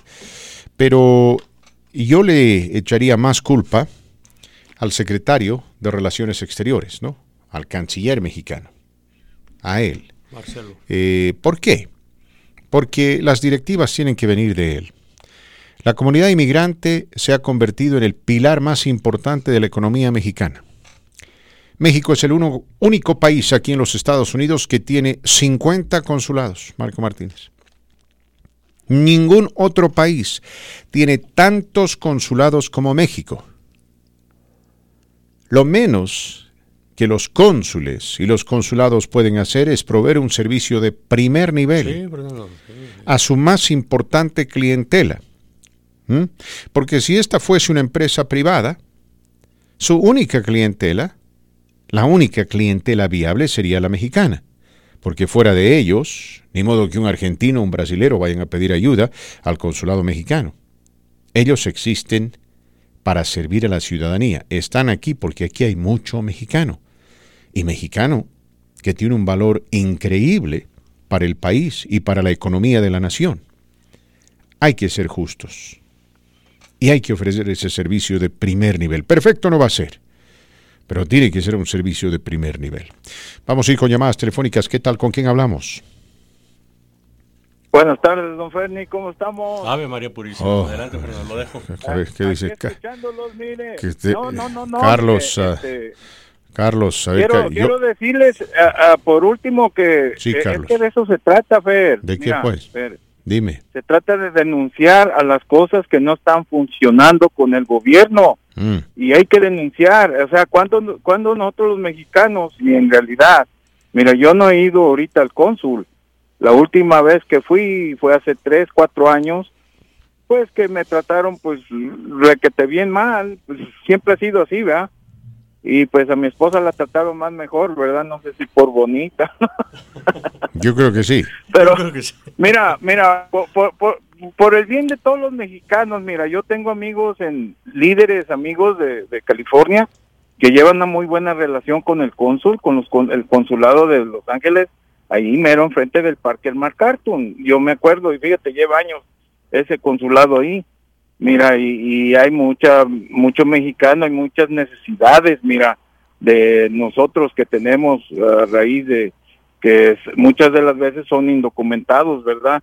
Chicago también, Nueva York, pero este depende de aquí, de nosotros los, los que vivimos en Colorado, y tienes razón, este Marquitos, y esa señora es, es, es prianista, es, es, del PRI. Sí, de Cedillo, viene, viene de raíces, Nieto. Sí, de Cedillo, trabajó con Cedillo. Mira, este, sí, sí, sí, sí. Mira, Marquitos, este, tienes toda la razón. Y como nosotros colorarenses, ahora que vivimos aquí, de mexicanos, tenemos que poner una denuncia, una carta, si es en realidad, porque mira, eso, eso no, pues es una señora fifí que que se afrenta de nosotros, ¿cómo que no quiere salir contigo, Fer, en, tus programas, que, pues, es de sangre azul o, o le tienes que poner una carpeta roja para que vaya o qué, ¿no? Eh, eso sí está difícil porque pues nosotros los mexicanos aquí hemos pues más que nada aportado al gobierno de México, eso va directo al gobierno de México, todo lo que aportamos con eh, las tarjetas esas consulares, los pasaportes que, sacamos aquí. O sea, somos clientes, somos gente que aportamos billuyo, Por dinero, supuesto que sí. como Por supuesto que Entonces, sí. Mira, cómo eh, ahí se está viendo, mira, el clasismo de esta señora que pues no se quiere este razar con en la radio ni con nosotros, mira, yo, yo, creo que no quiere, nosotros más unidos. No quiere venir a la radio porque probablemente no quiere interactuar con la gente, ¿no? Ah, y, repito, está en su derecho, pero también tú estás en tu derecho de criticar eso. E, ese trabajo, en opinión personal, requiere que una persona precisamente guste.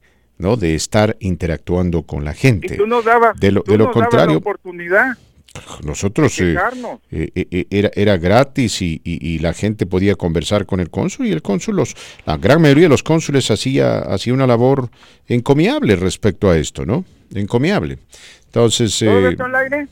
Sí, estás al aire. Lo que yo quiero reiterar, lo, que, yo quiero reiterar es que el, que el, que el, programa del consulado era gratis, totalmente gratis. El consulado, el consulado no nos pagaba un solo centavo. Primeramente lo hicimos por una hora y después por media hora. Y a ver, Juan Marcos Gutiérrez González vino acá, vino acá también Eduardo Arnal, después estuvo por acá eh, el cónsul Chao, el cónsul Velo, en fin, y a todos los tratábamos con respeto, pero la gente tenía derecho de presentar un reclamo y los cónsules viabilizaban una solución al problema o buscaban encontrar una solución al problema, ¿no? La razón por la cual se invitaba al cónsul y no al secretario o subsecretario es porque el cónsul tiene la autoridad de hacer cambios. Porque si nos eh, para terminar, si nos vienen con que le paso el dato al cónsul, pues entonces no, no tiene valor, ¿no? Tú me diste la oportunidad de hacerle preguntas y de exponer mis quejas ahí con el cónsul.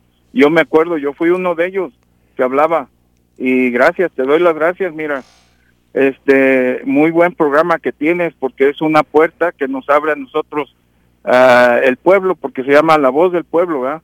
Es una puerta para nosotros para decir, nosotros somos los albañiles, los trabajadores, somos el pueblo que trabajamos duro y que se nos tiene que ser escuchados no nomás a este a los judíos estos que vienen aquí los Zuckerman y los Barmans y todos esos Batman y Robinson que se creen mucho ¿verdad? y que son escuchados nosotros somos gente de a pie gente que pues que generamos ingresos y generamos trabajo y generamos muchas cosas y tenemos que ser escuchados también, Fer. Por supuesto que sí, mi querido Carlitos, y recuerda, recuerda este viejo dicho que siempre tuvo mérito y todavía sigue teniendo influencia hoy en día. El pueblo unido jamás será vencido. Yo los dejo con esta pregunta, si me permite, Fernando. No, no le permito, tenemos que ir a la pausa. no, le dije que no le permito, le voy a pagar. el... el peor consulado que he visto en Denver es el de hoy día y viene del PRI. ¿Quién lo contrató? López Obrador. Gracias. No me, no me Pausa comercial, regresamos. Siempre tocándote los éxitos más calientes en Denver. Vamos bien.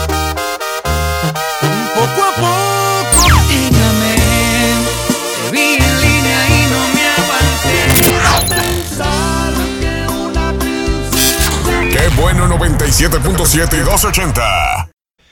Mis queridos amigos, aquí Fernando Sergio para dejarles saber que Aurora Dental es un consultorio médico dental de primer nivel.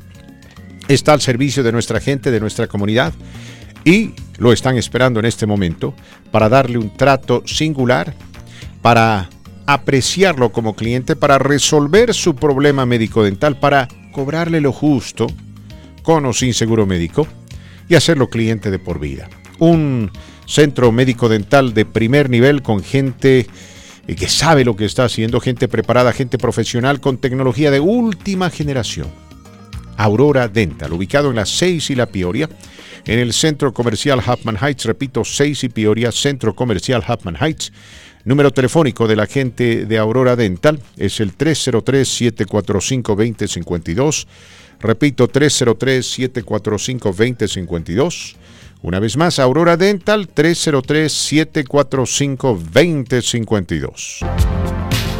Gracias amigos. Recta final de esta tercera hora de su programa La Voz del Pueblo a través de la gran cadena. Qué bueno. les cuento que en la próxima hora estaremos conversando con nuestros amigos eh, de la Cámara Hispana de Comercio.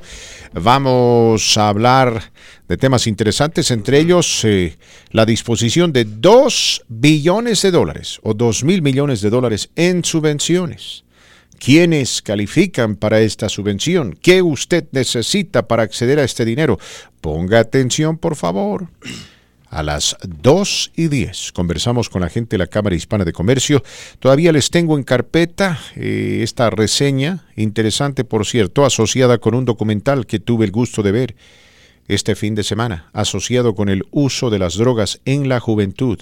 Algo que hace un tiempo atrás, eh, les soy honesto, no me parecía interesante ni tampoco relevante para este programa, para su servidor o para la juventud latina. Ahora las cosas han cambiado radicalmente, porque estas desgracias se están manifestando en todo lado y se han manifestado aquí en el estado de Colorado.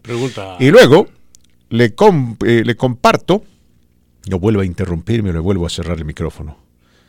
Y luego le comparto a mi querido amigo esta, ¿qué le puedo decir? Esta, esta triste, e, e, es una triste reseña asociada con la relación de un padre y un hijo, que tristemente empezó mal y terminó peor, ¿no? Y bueno, cuando, cuando yo le cuente los detalles usted entenderá, porque muchos padres pasan por algo similar, muchos hijos también, pero no hay nada mejor que reparar una relación quebrantada, aunque algunas tal vez ya no pueden ser reparadas. Pero en fin, le cuento los detalles. Este, ¿Qué es lo que me quería decir? No me vuelva a interrumpir. Hay dos personas en mi vida, solo hay dos personas que me han callado la boca. ¿Me escuchó bien? El dentista y Fernando Sergio. Hay una pregunta aquí para de dentista, tengo un problema acá. No, sí, sí. Nadie me ha sabido responder qué fin se le da a todo el dinero recaudado por los consulados mexicanos. La pregunta se la hice a un locutor de KBNO, no el nombre, Y a usted, no sé si a Marco o a Fernando Sergio, si no entendí su pregunta. A ti seguramente. Y nada de respuestas. Desde el cónsul Arnal, nada ha ido bien. Señorita, amablemente que usted me escribió diciendo que no le... Yo no recuerdo que usted me haya preguntado, pero creo tenerle El cónsul Arnal fue buen cónsul. Sí, sí, pero le tengo una respuesta. cónsul. Hay gastos que cubrir aquí en Denver. Gastos de empleados, gastos de manutención Claro. del edificio, El edificio. impuestos, también pagan impuestos por el terreno que tiene eh, propiedad la, la embajada y se tienen que reportar económicamente a México. No sé cuánto dinero le mandan a México, le soy sincero, al gobierno federal. Y, y Carlitos tiene razón en eso. A ver, Sí. ¿para qué sirve la famosa eh, tarjeta consular? ¿Para qué? Ni siquiera la reconocen en México, mis queridos amigos, para una transacción bancaria, lo cual Ahí. representa un insulto a la inteligencia, porque esto es lo que se conoce en inglés como fleecing, ¿me entiende usted? Lo- lo- lo- ordeñar sí, a la vaca, comunidad sí. inmigrante Más, más y más. y aprovecharse de ella. Y darle un servicio pésimo. Aquí, Ahora, ¿quién tiene la culpa de eso? El gobierno mexicano. Y estoy hablando de algo que sucedió antes de Andrés Manuel López Pues no Obrador. que la cuarta transformación. Antes. No, no, no le eche la culpa a la cuarta No, transformación. yo se la he hecho. La cuestión ya estaba la he podrida. hecho, por eso. La ¿Y cuestión qué- ya estaba qué no podrida. cuestión de cambiar el ¿Mm? sistema? Mm, Por ¿Eh? favor. ¿Sabe por qué no lo cambian aquí en Denver, en, en- en Estados Unidos? Porque es la gallina de los huevos de oro número 3 para el gobierno mexicano, es donde más dinero recaudan por medio de los consulados, Fernando Sergio. Por favor, aprenda de mí, hombre. Ahí está, y no me vuelvo a parar el micrófono. Vamos con Se más llamadas telefónicas. ¿Con quién hablamos? En la voz del pueblo. Con José. ¿Cómo estás, José? Bienvenido. Oh, muy bien. Oiga, Fernandito, pues estamos, tenemos la tecnología en nuestras manos. Deberíamos de bombardear a Marcelo Ebrard, juntarnos todos un día ¿Verdad? Sí, señor. y, bom- y bombardearlo con mensajes de aquí de Colorado diciendo, hey, ¿por qué no puedes arreglar el consulado aquí? Buena, buena, buena, buena. ¿Eh? Buena En idea. vez de estar llorando, en vez de estar llorando, hay que usar la tecnología.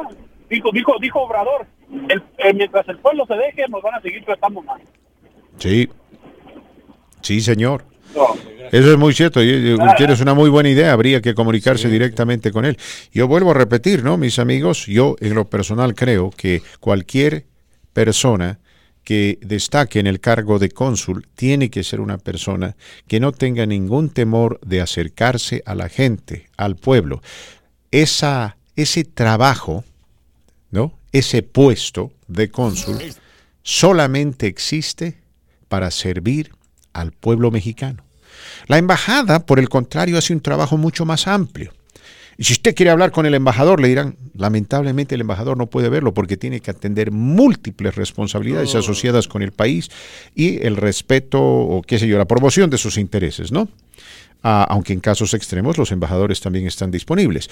Eh, particularmente cuando hablo de un embajador, me refiero al embajador, estadu- eh, perdón, el embajador mexicano aquí en los Estados Unidos, ¿no? un país que demanda muchísimo. Pero si usted es embajador mexicano, qué sé yo, en Nicaragua, en El Salvador, en Haití, obviamente que va a tener tiempo, ¿no?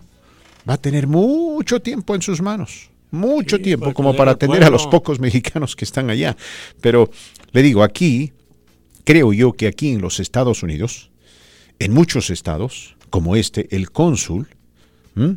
cumple un papel más importante que un embajador en algún país, en Latinoamérica, en África o en Asia, donde habrán pues 5 o 10 o 20 mexicanos. ¿Me explico? Sí, Fernando. ¿Cuántos mexicanos hay en los Estados Unidos de América?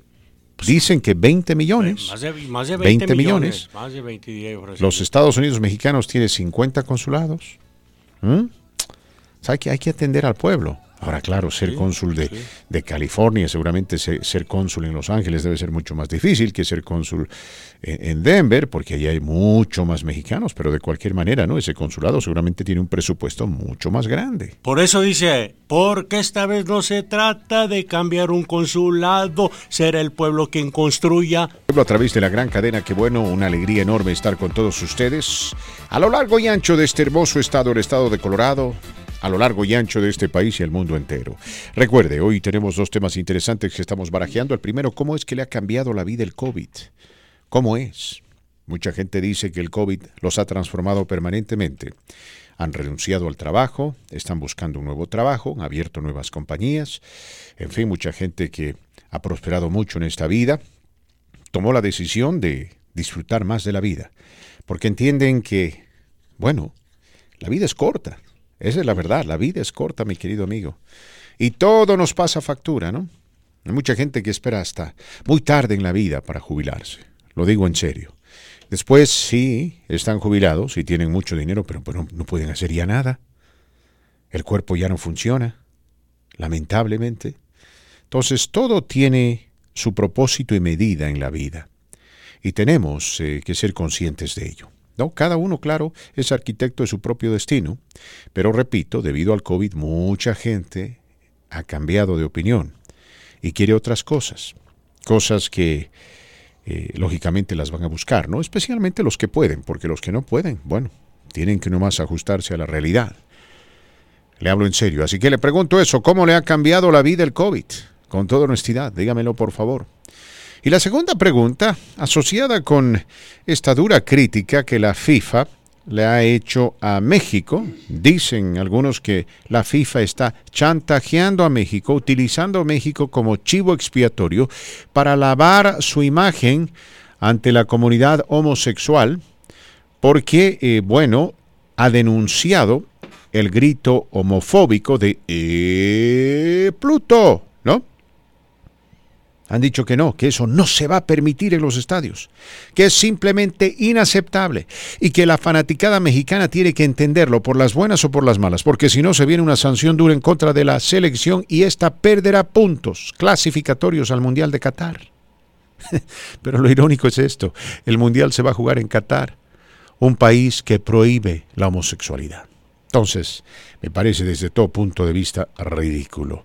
Marquito Martínez, demos la bienvenida a nuestro buen amigo Jesús Carrillo, quien está al otro lado de, la línea y también al otro lado de la pantalla, porque esta transmisión eh, se también presenta a través de la página Facebook de la Cámara Hispana de Comercio.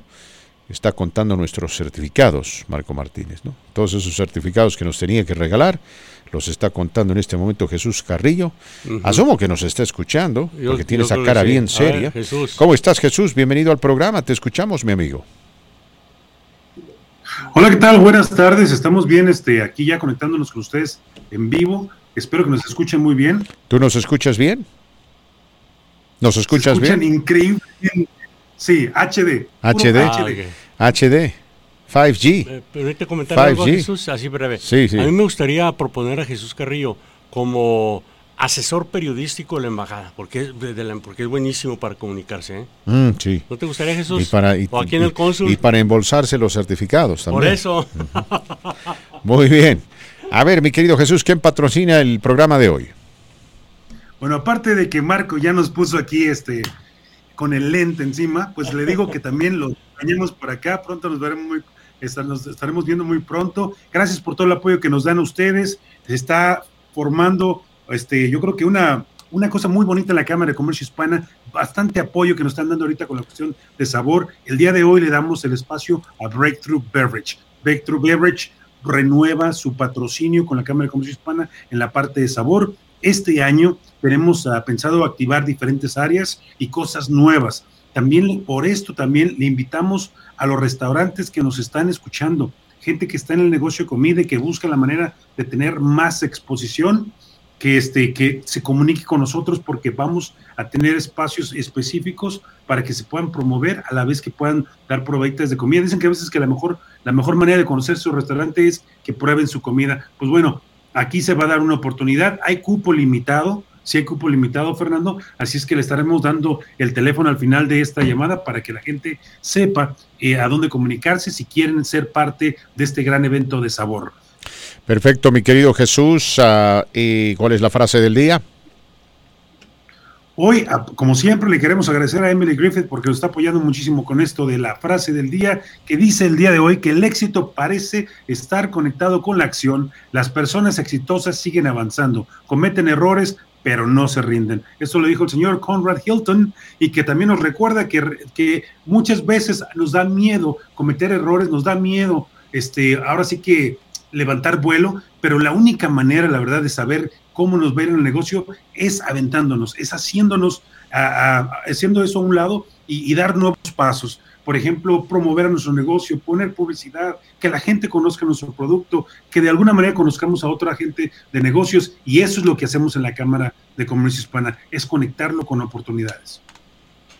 Perfecto, mi querido Jesús. Eh, quisiéramos que nos compartas ahora los, eh, las noticias más importantes, recordatorios, etcétera. Tengo entendido que se han dispuesto de dos mil millones de dólares más para subvenciones, subsidios, etcétera. Y estoy seguro que la gente quiere escuchar acerca de esto, particularmente los propietarios de negocios.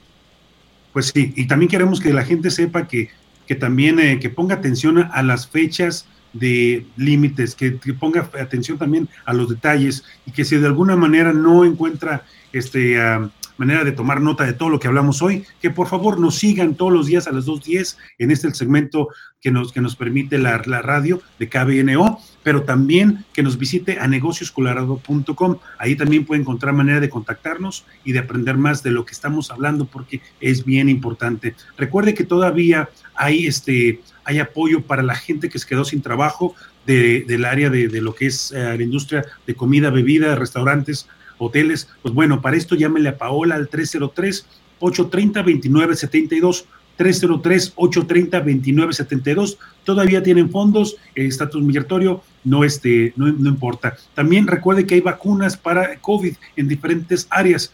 Ahorita nos, también nos, informa que continúa San Cayetano las vacunas los días jueves desde las 11 de la mañana a las 8 de la noche. Para esto hay que llamarle al 303-257-8789, 303-257-8789. Tenemos una, una cuestión que estamos haciendo de una, una, una, rifa, vamos a muy pronto a darle detalles de cómo participar para que se gane hasta mil dólares, así es que ponga atención porque vamos a dar esta información al final de esta llamada para que se gane mil dólares. Bueno, en las otras noticias, hay, una, hay un fondo de 2 mil millones de dólares que, realmente, que se acaba de abrir. Esto es por parte del Departamento del Tesoro y lo ha abierto oficialmente ya. ¿Quién, quién califica? Son uh, compañías de transportes, las empresas de autobuses, autobuses escolares y de pasajeros que han sido uh, gravemente afectados por la pandemia de COVID-19. El programa de subvenciones promulgado por la ley de fines de, del, del, del, 2020 otorga subvenciones a empresas que vieron una pérdida de ingresos del 25 o más debido a la pandemia. La subvención en sí puede usarse para gastos operativos y para cualquier deuda creada para ayudar a mantener la nómina de los empleados, así como cualquier costo de equipo de protección y personal y otras medidas de protección contra una pandemia. Las empresas no solicitan montos de subvenciones específicos en el marco del programa, según el Departamento del Tesoro, que utilizará su propia fórmula para calcular cuánto reciba cada solicitante. Para más información, recuerde visitar la página de internet de negocioscolorado.com, negocioscolorado.com. Perfecto, muchas gracias, mi amigo. Y por favor, te pido que repitas los detalles de la rifa, ¿no? Esto es importante, es fácil, muy fácil registrarse para participar. Mis queridos amigos, estamos hablando, como Jesús lo dijo acertadamente, de un premio de mil dólares más la camiseta del Chicharo Hernández autografiada por el propio Chicharo Hernández. Es importante anotar esto, no es cualquier camiseta, es algo que la Cámara de Hispana de Comercio pudo conseguir a, a través de sus eh, conexiones, a, entonces no estamos hablando de algo que, que se puede vender por 10 dólares en la esquina, ¿no? Estamos hablando de algo legítimo. Pero ¿cómo es que la gente se puede registrar, Jesús? Una vez más, por favor, los detalles eh, de esta interesante rifa. La manera más fácil es que envíen la palabra salud al 9557. ¿Qué va a hacer? Va a mandar un texto con su teléfono al número 95577. Una vez más, el número 95577 y le va a escribir salud. Ponga la palabra salud, S-A-L-U-D, salud al 95577. De esta manera usted queda registrado. Nosotros utilizaremos un programa para, para escoger al ganador al azar de esa manera lo haremos transparentemente y que usted pueda ganar también. ¿Por qué salud, uh, Fernando? Porque estamos apoyando que la gente se mantenga sana, que se ponga la vacuna de COVID-19. Si ya lo hizo, de verdad que felicidades, en todo nuestro respeto a usted, porque sabemos que usted cuida de ti y está cuidando de los suyos pero aquel que no se lo ha puesto también tiene la oportunidad todavía de hacerlo. Hay diferentes centros para hacerlo. Recuerden que si usted se mantiene saludable, se mantiene con, una, con la capacidad de usted también de estar de, operando, de trabajar y de poner ahora sí que pan en la mesa en su casa o mucho más. Así es que por favor, Si quiere participar, compártanlo también con otros. Mande la palabra salud al 95577. Salud al 95577. Perfecto, Jesús, gracias. Estaremos en contacto el día de mañana. Apreciamos tu participación y la importante información.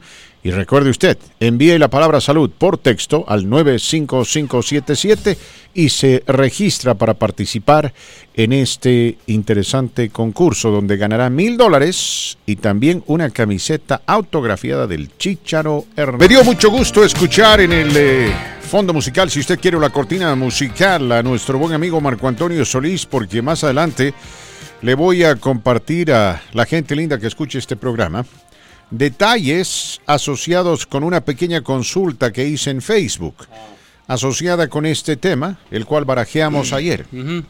¿Cuántas personas estarán dispuestas a pagar altas cantidades de dinero para ver a los bookies? ¿Y por qué para nosotros, particularmente para su servidor, el estar cobrando virtualmente 4 mil dólares para ver a los bookies de cerca, repito, de cerca, me parece un robo descarado, ¿no? Y no, no solamente esos eh, cuatro mil, sino los 2.800 asociados con otros sitios dentro del escenario, los 700 y 800 dólares, los 1.200 dólares, los 400 dólares, hasta los 130 dólares, diría yo, para estar ahí a, el gallinero. en el gallinero. En el gallinero. Le tengo una pregunta deportiva. ¿Cómo va el juego de Croacia e Inglaterra ya? O el de Croacia y de Inglaterra, le cuento que ambos están ganando en su grupo, eh, consecuentemente eh, van por buen camino. Croacia, el equipo que salió subcampeón del mundo, recordará usted Marco Martínez, Sí, sí. está ganando por 2 a 1. Inglaterra está ganando por 1 a 0. Ambos equipos en este momento estarían clasificando a la próxima ronda de la Copa Europea. Porque en la Copa Europea existen seis grupos y cada grupo tiene a cuatro equipos. Califican automáticamente los ganadores de cada grupo y los segundos del mismo y los cuatro mejores terceros. Esto me recuerda al Mundial España 1982, ¿no? En ese Mundial, por primera vez, 24 equipos participaban en esta magna competencia que hasta ese momento solamente reunía a 16. Salir campeón del mundo antes era muy difícil, muy, muy difícil. Pero bueno, la Copa Europea está así, Marquito Martínez, Inglaterra ganaría ese grupo. Repito, Inglaterra ganaría ese grupo con un total de siete puntos. En segundo puesto se ubica la República Checa, ex Checoslovaquia con cuatro puntos y en tercer lugar Croacia también con cuatro puntos. Croacia estaría clasificando en este momento, pero falta el cumplimiento de otras fechas, ¿no? Falta el cumplimiento, por ejemplo, de los juegos de mañana. Mañana habrán cuatro partidos. De la mañana, Eurocopa está hablando, ¿verdad? Sí, sí, Sí, mañana juega yo- yo- España, yo un mañana juega Portugal, Francia, Alemania, Hungría y demás. Ayer me acordé mucho de su amigo el comentarista, a quien admiro también sin conocerlo personalmente. Juan Carlos. Juan Carlos. A propósito, le cuento que Juan Carlos dio positivo al COVID. Hombre, ¿cómo? Sí, me contó, pero Oh, gracias pero a Dios está está bien. bien. está bien, gracias a Bueno, Dios está bien. ayer lo recordé viendo el partido de Argentina. Qué desastre. Lo recordé porque aquí en La Voz del Pueblo él comentó, fue la semana pasada, ¿no? La entrevista vía teléfonos de Bolivia, que por qué permitieron realizar este torneo de la Copa América de baja calidad, Baja calidad. demostrando la pobreza del fútbol Sudamericano. ante la potencia futbolera de Europa. Europa. Mirando ese juego de Argentina, yo recordé que de chiquillo me encantaba ver jugar a Argentina. ¿A quién no? A Brasil, me, yo, yo Sí. olvídese. Potencias me del fútbol. Incluyendo Perú, Fernando Sergio. Me encantaba. A raíz de lo que sufrió el hermano país peruano con ese terremoto que fue en el 70. Ujú. eh, era un niño cuando vi ese partido, ¿no? Ajá. Y de ahí me, me nació cierta admiración al, al fútbol peruano. Y viendo jugar. Bueno, Perú jugaba muy bonito en la Yo, década de yo, los yo 70. pensé, le dije a mi hijo, póngase como mi hijo, hicimos palomitas en verdad, dije, porque Di María y Messi hacen muy buena combinación en el campo. Qué equivocado estaba, qué pobreza de juego demostró ayer. el segundo tiempo. Desde mi punto de vista, segundo tiempo, Argentina. Sí, sí, en el segundo tiempo jugó No, un, ¿qué pasa un soberano desastre. qué ¿no? ocurre con No tiene identidad de fútbol. La perdieron. Ah, la han perdido por No, completo. eh, se, se ve que los jugadores le echan ganas, pero qué mal jugó. Qué mal Algo, jugó Argentina. al- al- y luego le echan la culpa a Messi. No, Todo el tiempo, no, no, no. que Messi, Yo- yo- que Messi no ganó nada con la selección, que Messi no. es como Cristiano, que Cristiano fue campeón de Europa con Portugal y Mire. Messi no puede serlo con Argentina. Pero ¿dónde está el equipo Voy- de la voy a Argentina? hacer una comparación A ver, yo le pregunto, ¿qué le pareció ese segundo tiempo cuando Argentina creo que no cruzó la media cancha ante Paraguay? No cruzó la media cancha, No, Marco no. Martínez. Haciendo mi comentario, vi el partido último de Brasil. ah, que O país más grande do mundo. Sí, pero los vi, fue contra, ah, acuérdenme, fueron tres goles, ¿no? De Brasil. Con un flan, Ecuador. El, el último con Ecuador, sí, fue el último, el, último partido de Brasil que vi. Eh, me gustó, sobre todo ver el entusiasmo de los jugadores. Estaban bailando la samba en, en estilo fútbol. Espero explicarme. Pero Brasil tampoco es gran No, no, no, cosa, no, déjeme no, decirle. no, no, no, pero yo, yo no yo lo he hablo- visto jugar bien, pero está mejor que Argentina. Eh, yo hablo del entusiasmo, Sergio. Yo sé que de, de fútbol, de técnica, de esto, lo otro, pues usted mejor, mejor para ello. Pero viendo jugar a Messi en el segundo tiempo, lo noté frustrado, molesto, comparado a Neymar, como jugó ver, la última vez. Neymar, Neymar tiene un entorno mucho mejor que Messi. sí, pero ¿no? yo, yo, yo estoy hablando del, del- del desempeño de los jugadores, la A alegría, propósito. el entusiasmo. Claro, a propósito, le voy a contar algo. Hey, y le tengo otra buena noticia. Le cuento, le cuento que el Barcelona está buscando la manera de reclutar a Cristiano Ronaldo para que él juegue al lado de Lionel Messi. ¿Se Y para armar un equipo sensacional para la próxima temporada, dice la nota, el presidente del Barcelona, Mm. Joan Laporta, quiere reclutar a Cristiano Ronaldo para que juegue junto con Lionel Messi en el Camp Nou, el estadio del Barcelona, ¿no? ¿Cuánto va a costar? Esto de acuerdo al periodista español Javier Matallanas, quien dice que Laporta quiere crear o quiere dar lugar o, o marcar un capítulo en la historia del fútbol para juntar a los dos mejores jugadores del mundo. Algunos argumentarán y dirán, no, ya no son los dos mejores, eran los dos mejores. Ah, Eran. Siguen siendo, creo. Pero bueno, eso dice Laporta. No creo que vaya a suceder, digo yo, porque recordemos, ¿no? Que Cristiano Ronaldo jugó para el Real Madrid por mucho tiempo. Mm. Está identificado con ese equipo. Va a ser muy difícil que Cristiano juegue para el Barcelona, el rival más duro o el archirrival del Real Madrid. ¿Mm? Le tengo una buena noticia. Le mandan un mensaje muy importante. Dice, don Marcos, dígale por favor a don Fernando que mi madre en este momento está tostando unos chiles que trajo del estado de Chihuahua y los pasó de pues a escondidillas ahí por la garita de Juaritos. Sí, señor. Y queso. En este momento está tostando los chiles porque mañana les voy a llevar chiles rellenos para que Fernando pruebe lo que son los verdaderos chiles rellenos y por supuesto a usted también, don Marcos. Ah, gracias, Y mi querida y- Susi. Y, como ya sabemos que ahí a veces se le salen patitas a la comida que les he dejado, le voy a poner su nombre a cada uno. Muy bien, muchas gracias, nuestra amiga Susi. Que come, que adivina, mi chato. Mm, yo adivino. Por favor, que no estén picosos, Susi, gracias. En otras noticias, en el mundo de los deportes, mis queridos amigos, les cuento que el eh, liniero defensivo de los Raiders de Oakland, Carl Nassib, quien está entrando a su sexta temporada como jugador de este equipo, anunció en Instagram de que es gay. Nassib, de manera apropiada y rápida, en un mensaje de video desde su casa en Pennsylvania,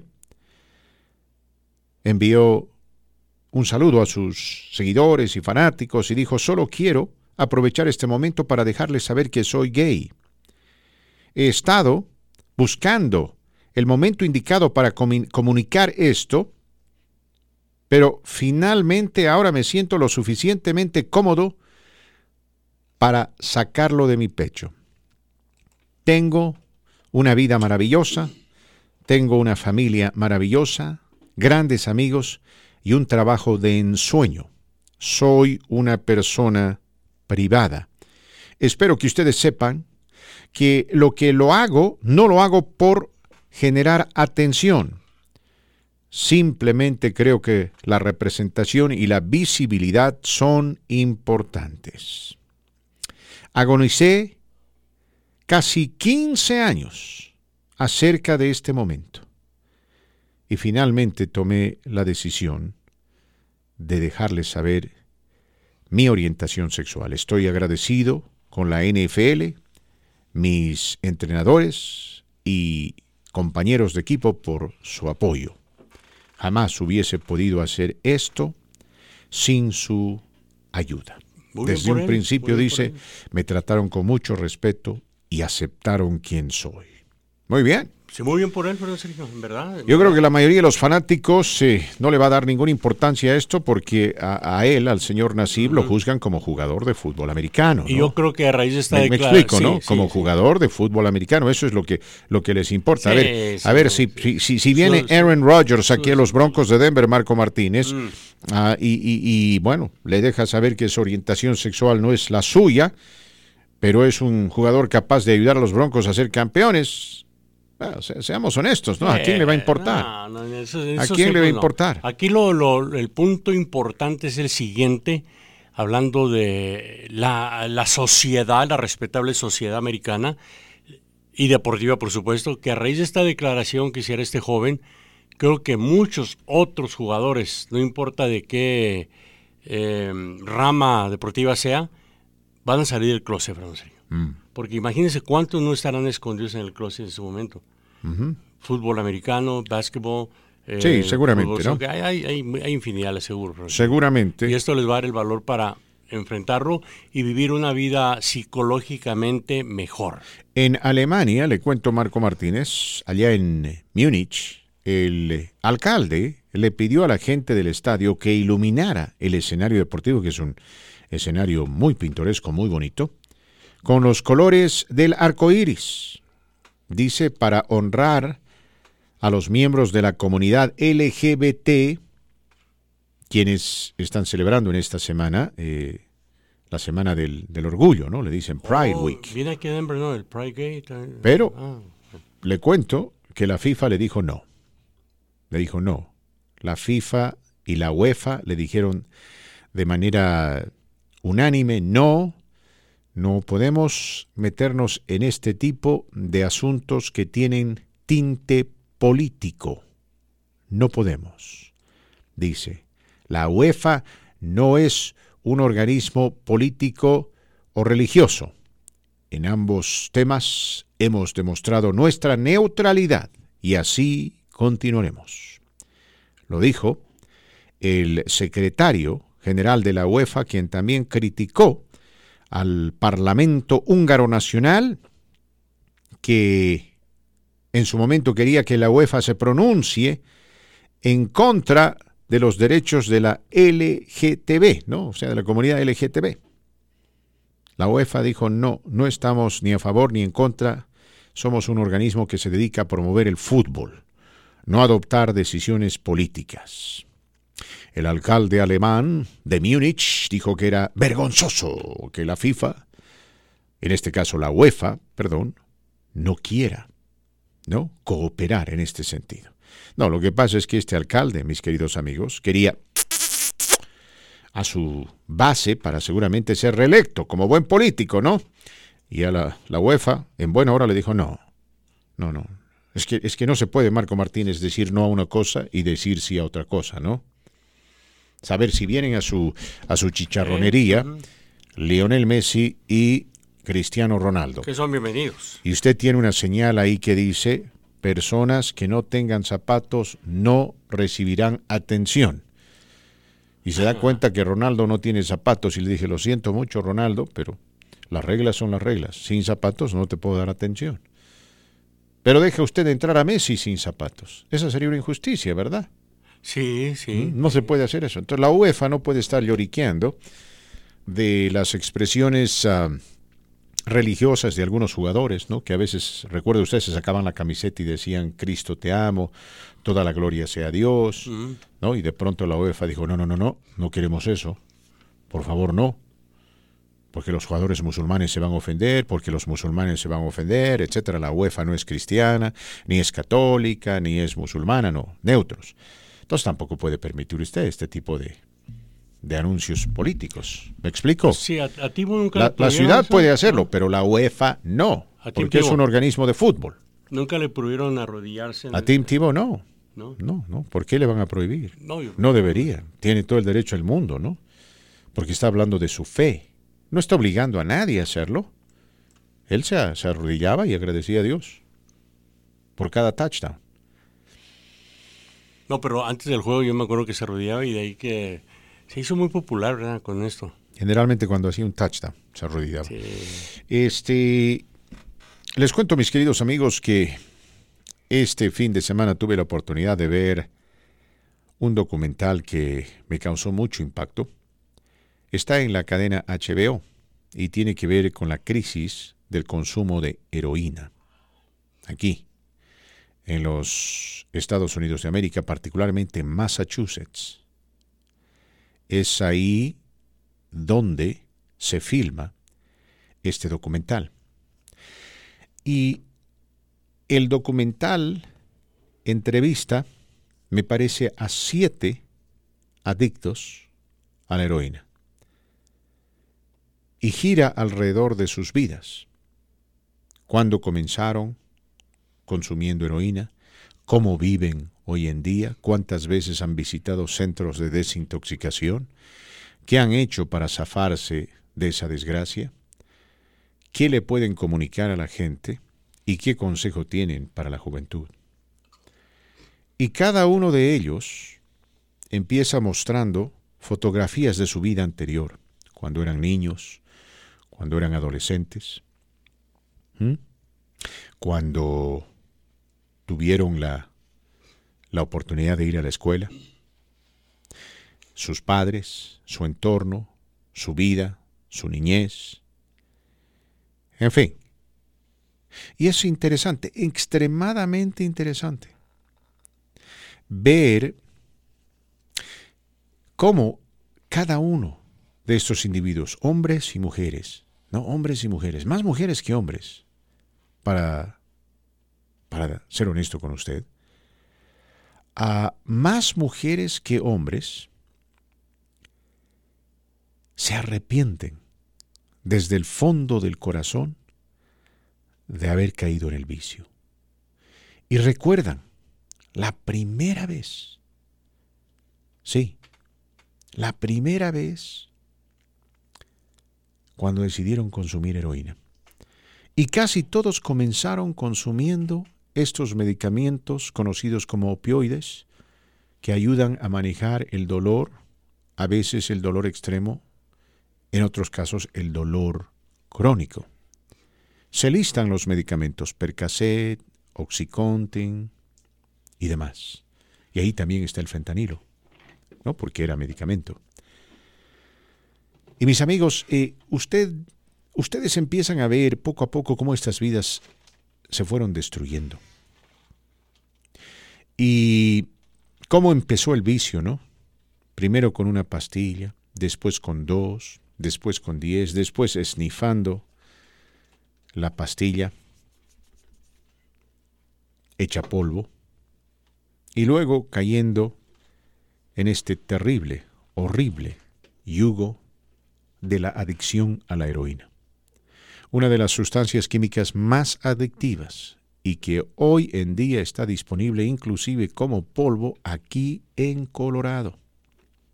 El fentanilo y la heroína han llegado a Colorado y cada vez hay más muertes por sobredosis. Y es interesante porque mientras usted escucha las declaraciones de cada uno de los individuos que participan en este documento, determinados capítulos de su vida, determinadas experiencias, usted puede ver cómo se inyectan la heroína, cómo la preparan, dónde la compran, cuánto pagan por ella, cómo consiguen las jeringas y dónde se la inyectan, los brazos, los puños, el cuello, los pies, etcétera. Y cómo la vida de cada una de estas personas se va destrozando poco a poco y uno puede escuchar a través de sus propias declaraciones, de sus propias palabras, cómo todo empezó y cómo viven hoy en día. Uno de los entrevistados, por ejemplo, dice, para mí la única alegría es drogarme. Dice, no me alegra ir al cine, no me alegra ir a comer una hamburguesa o estar con mis amigos. Lo único que me alegra es drogarme. Y dice, y el drogadicto vive una vida solitaria, porque los únicos que quieren estar cerca de uno son otros drogadictos que tampoco tienen conciencia y están ahí para robar dinero y drogas. Y hablaba este muchacho y decía, cuando yo voy a desintoxicarme por 30 o 60 días a determinado lugar, dice, cuando salgo, ya no tengo amigos. Porque en primer lugar no tenía amigos cuando era drogadicto, solamente gente que me acompañaba en el vicio. Ahora ni siquiera puedo estar cerca de aquellos que me acompañan en el vicio porque representan una tentación. Y cada uno de ellos, tristemente, vuelve a caer en la trampa una y otra vez. Hay una eh, historia o particular que, bueno, eh, causa dolor y pena, porque les soy honesto, es un, es un documental a que es estremecedor y deprimente, ¿no? El autor del documental entrevista a una muchacha que tiene dos hijos y que declara con, con mucho orgullo durante el documental el haber dejado este vicio de la heroína. ¿No? Y dice, he dejado este vicio y ya son tres años, dice con un orgullo increíble, tres años de no haber hecho heroína. Todo por el bien de mis hijos. Dos chicuelos ahí, una pequeñita y un pequeñito. Y usted ve cómo ella habla de su futuro y habla de sus hijos y de sus planes y del por qué dejó la heroína y cómo se está manteniendo a flote y cómo ha evitado las tentaciones, etc. Y después deja de hablar y la televisión le muestra una fotografía de la muchacha cuando era niña y finalmente cuando dejó de ser niña y ahora que es adulta e inmediatamente surge una nota. ¿No? La chica esta creo que se llamaba Molly. Dice, Molly volvió a caer en el vicio de la heroína tres semanas después de haber dado esta entrevista y lamentablemente murió de sobredosis. Ahora sus hijos están siendo cuidados por su mamá. Y sale la mamá llorando, lamentando la muerte de su hija, recordando los días en los cuales tanto hija y mamá hacían planes hacia el futuro. Y eso es lo triste, Marquito Martínez. ¿ah? Lo triste es que de los entrevistados, creo tres murieron antes de que el documental sea expuesto a la gente, ¿no? sea publicado. estas son historias reales. Y eso es lo que, lo que uno más lamenta, ¿no? Ve cómo el ser humano se autodestruye con este horripilante vicio de la adicción a la heroína. Y como muchos hablan de esa experiencia y dicen, Dios mío, si yo solamente pudiese regresar, dicen, a ese día en el cual hice heroína, nunca, nunca la haría, porque jamás me imaginé que esta droga iba a atarme por el resto de mi vida. Y estamos hablando de distintas personas, distintos estratos económicos y demás. Mi querido amigo, Voy a recomendar este documental en la página Facebook de este su programa. Eh, por favor, véala. Padres de familia, vean esto para cuidar mucho de sus hijos. Cuidado que ese futuro que usted y su hijo con la ayuda de Dios están construyendo con tanto esfuerzo y con tanta esperanza se destruya por completo. ¿Por qué? Porque en determinado momento su hijo está acompañado de la persona equivocada y por quedar bien con los demás, dice sí algo que nunca debió aceptar en su vida y ese, ese momento le cambia la vida, le transforma la vida permanentemente. Respecto a los bookies, me tomé la libertad de hacer una pequeña consulta en la página Facebook de este su programa, bajo Fernando Sergio. Sí, usted nos puede encontrar bajo Fernando Sergio si nos busca en Facebook. Y adivine qué, mi querido Martínez. Siete mil personas pudieron acceder a este afiche de las cuales 222 comentaron. Mala suerte para usted y para todos los fanáticos de los rookies, diré de los bookies. Así los llamó uno de los participantes. Respeto. Dicen, y favor. cuando eran bookies, hubiese pagado cuatro mil menos ahora que son los rookies. Por favor. Por favor. Así dijeron. Así dijeron mis queridos amigos, ¿ah? De 272 personas, creo que dos, eh, a ver, perdón, de 222 personas, creo que 210 dijeron no, nunca pagaría 4 mil dólares para ver a los Bookies, nunca. Éxito rotundo de esta consulta. Y si usted ve a su amigo Marco Antonio Solís, dígale que la gente está un poco enojada porque creen que el costo asociado con ese concierto o esos conciertos es simplemente demasiado alto. Mis amigos les había dicho que les iba a contar una pequeña reseña asociada con la relación de un padre con su hijo que comenzó mal y terminó peor. Y tiene que ver con Mark Redwine y su hijo, el desaparecido Dylan Redwine. Resulta que Mark se divorció de su esposa y la relación con su hijo empezó a deteriorar. Aparte, dice la nota que Mark Redwine no era precisamente un padre muy cariñoso, no era un padre muy comprensivo, no era un padre muy amoroso. Era un padre que exigía mucho y daba poco. Para colmo, le vuelvo a repetir, se divorció y tanto el padre como la madre empezaron a compartir la custodia de su hijo, Dylan Redwine, quien misteriosamente desapareció el año 2012, después, dicen, de haber visitado a su padre.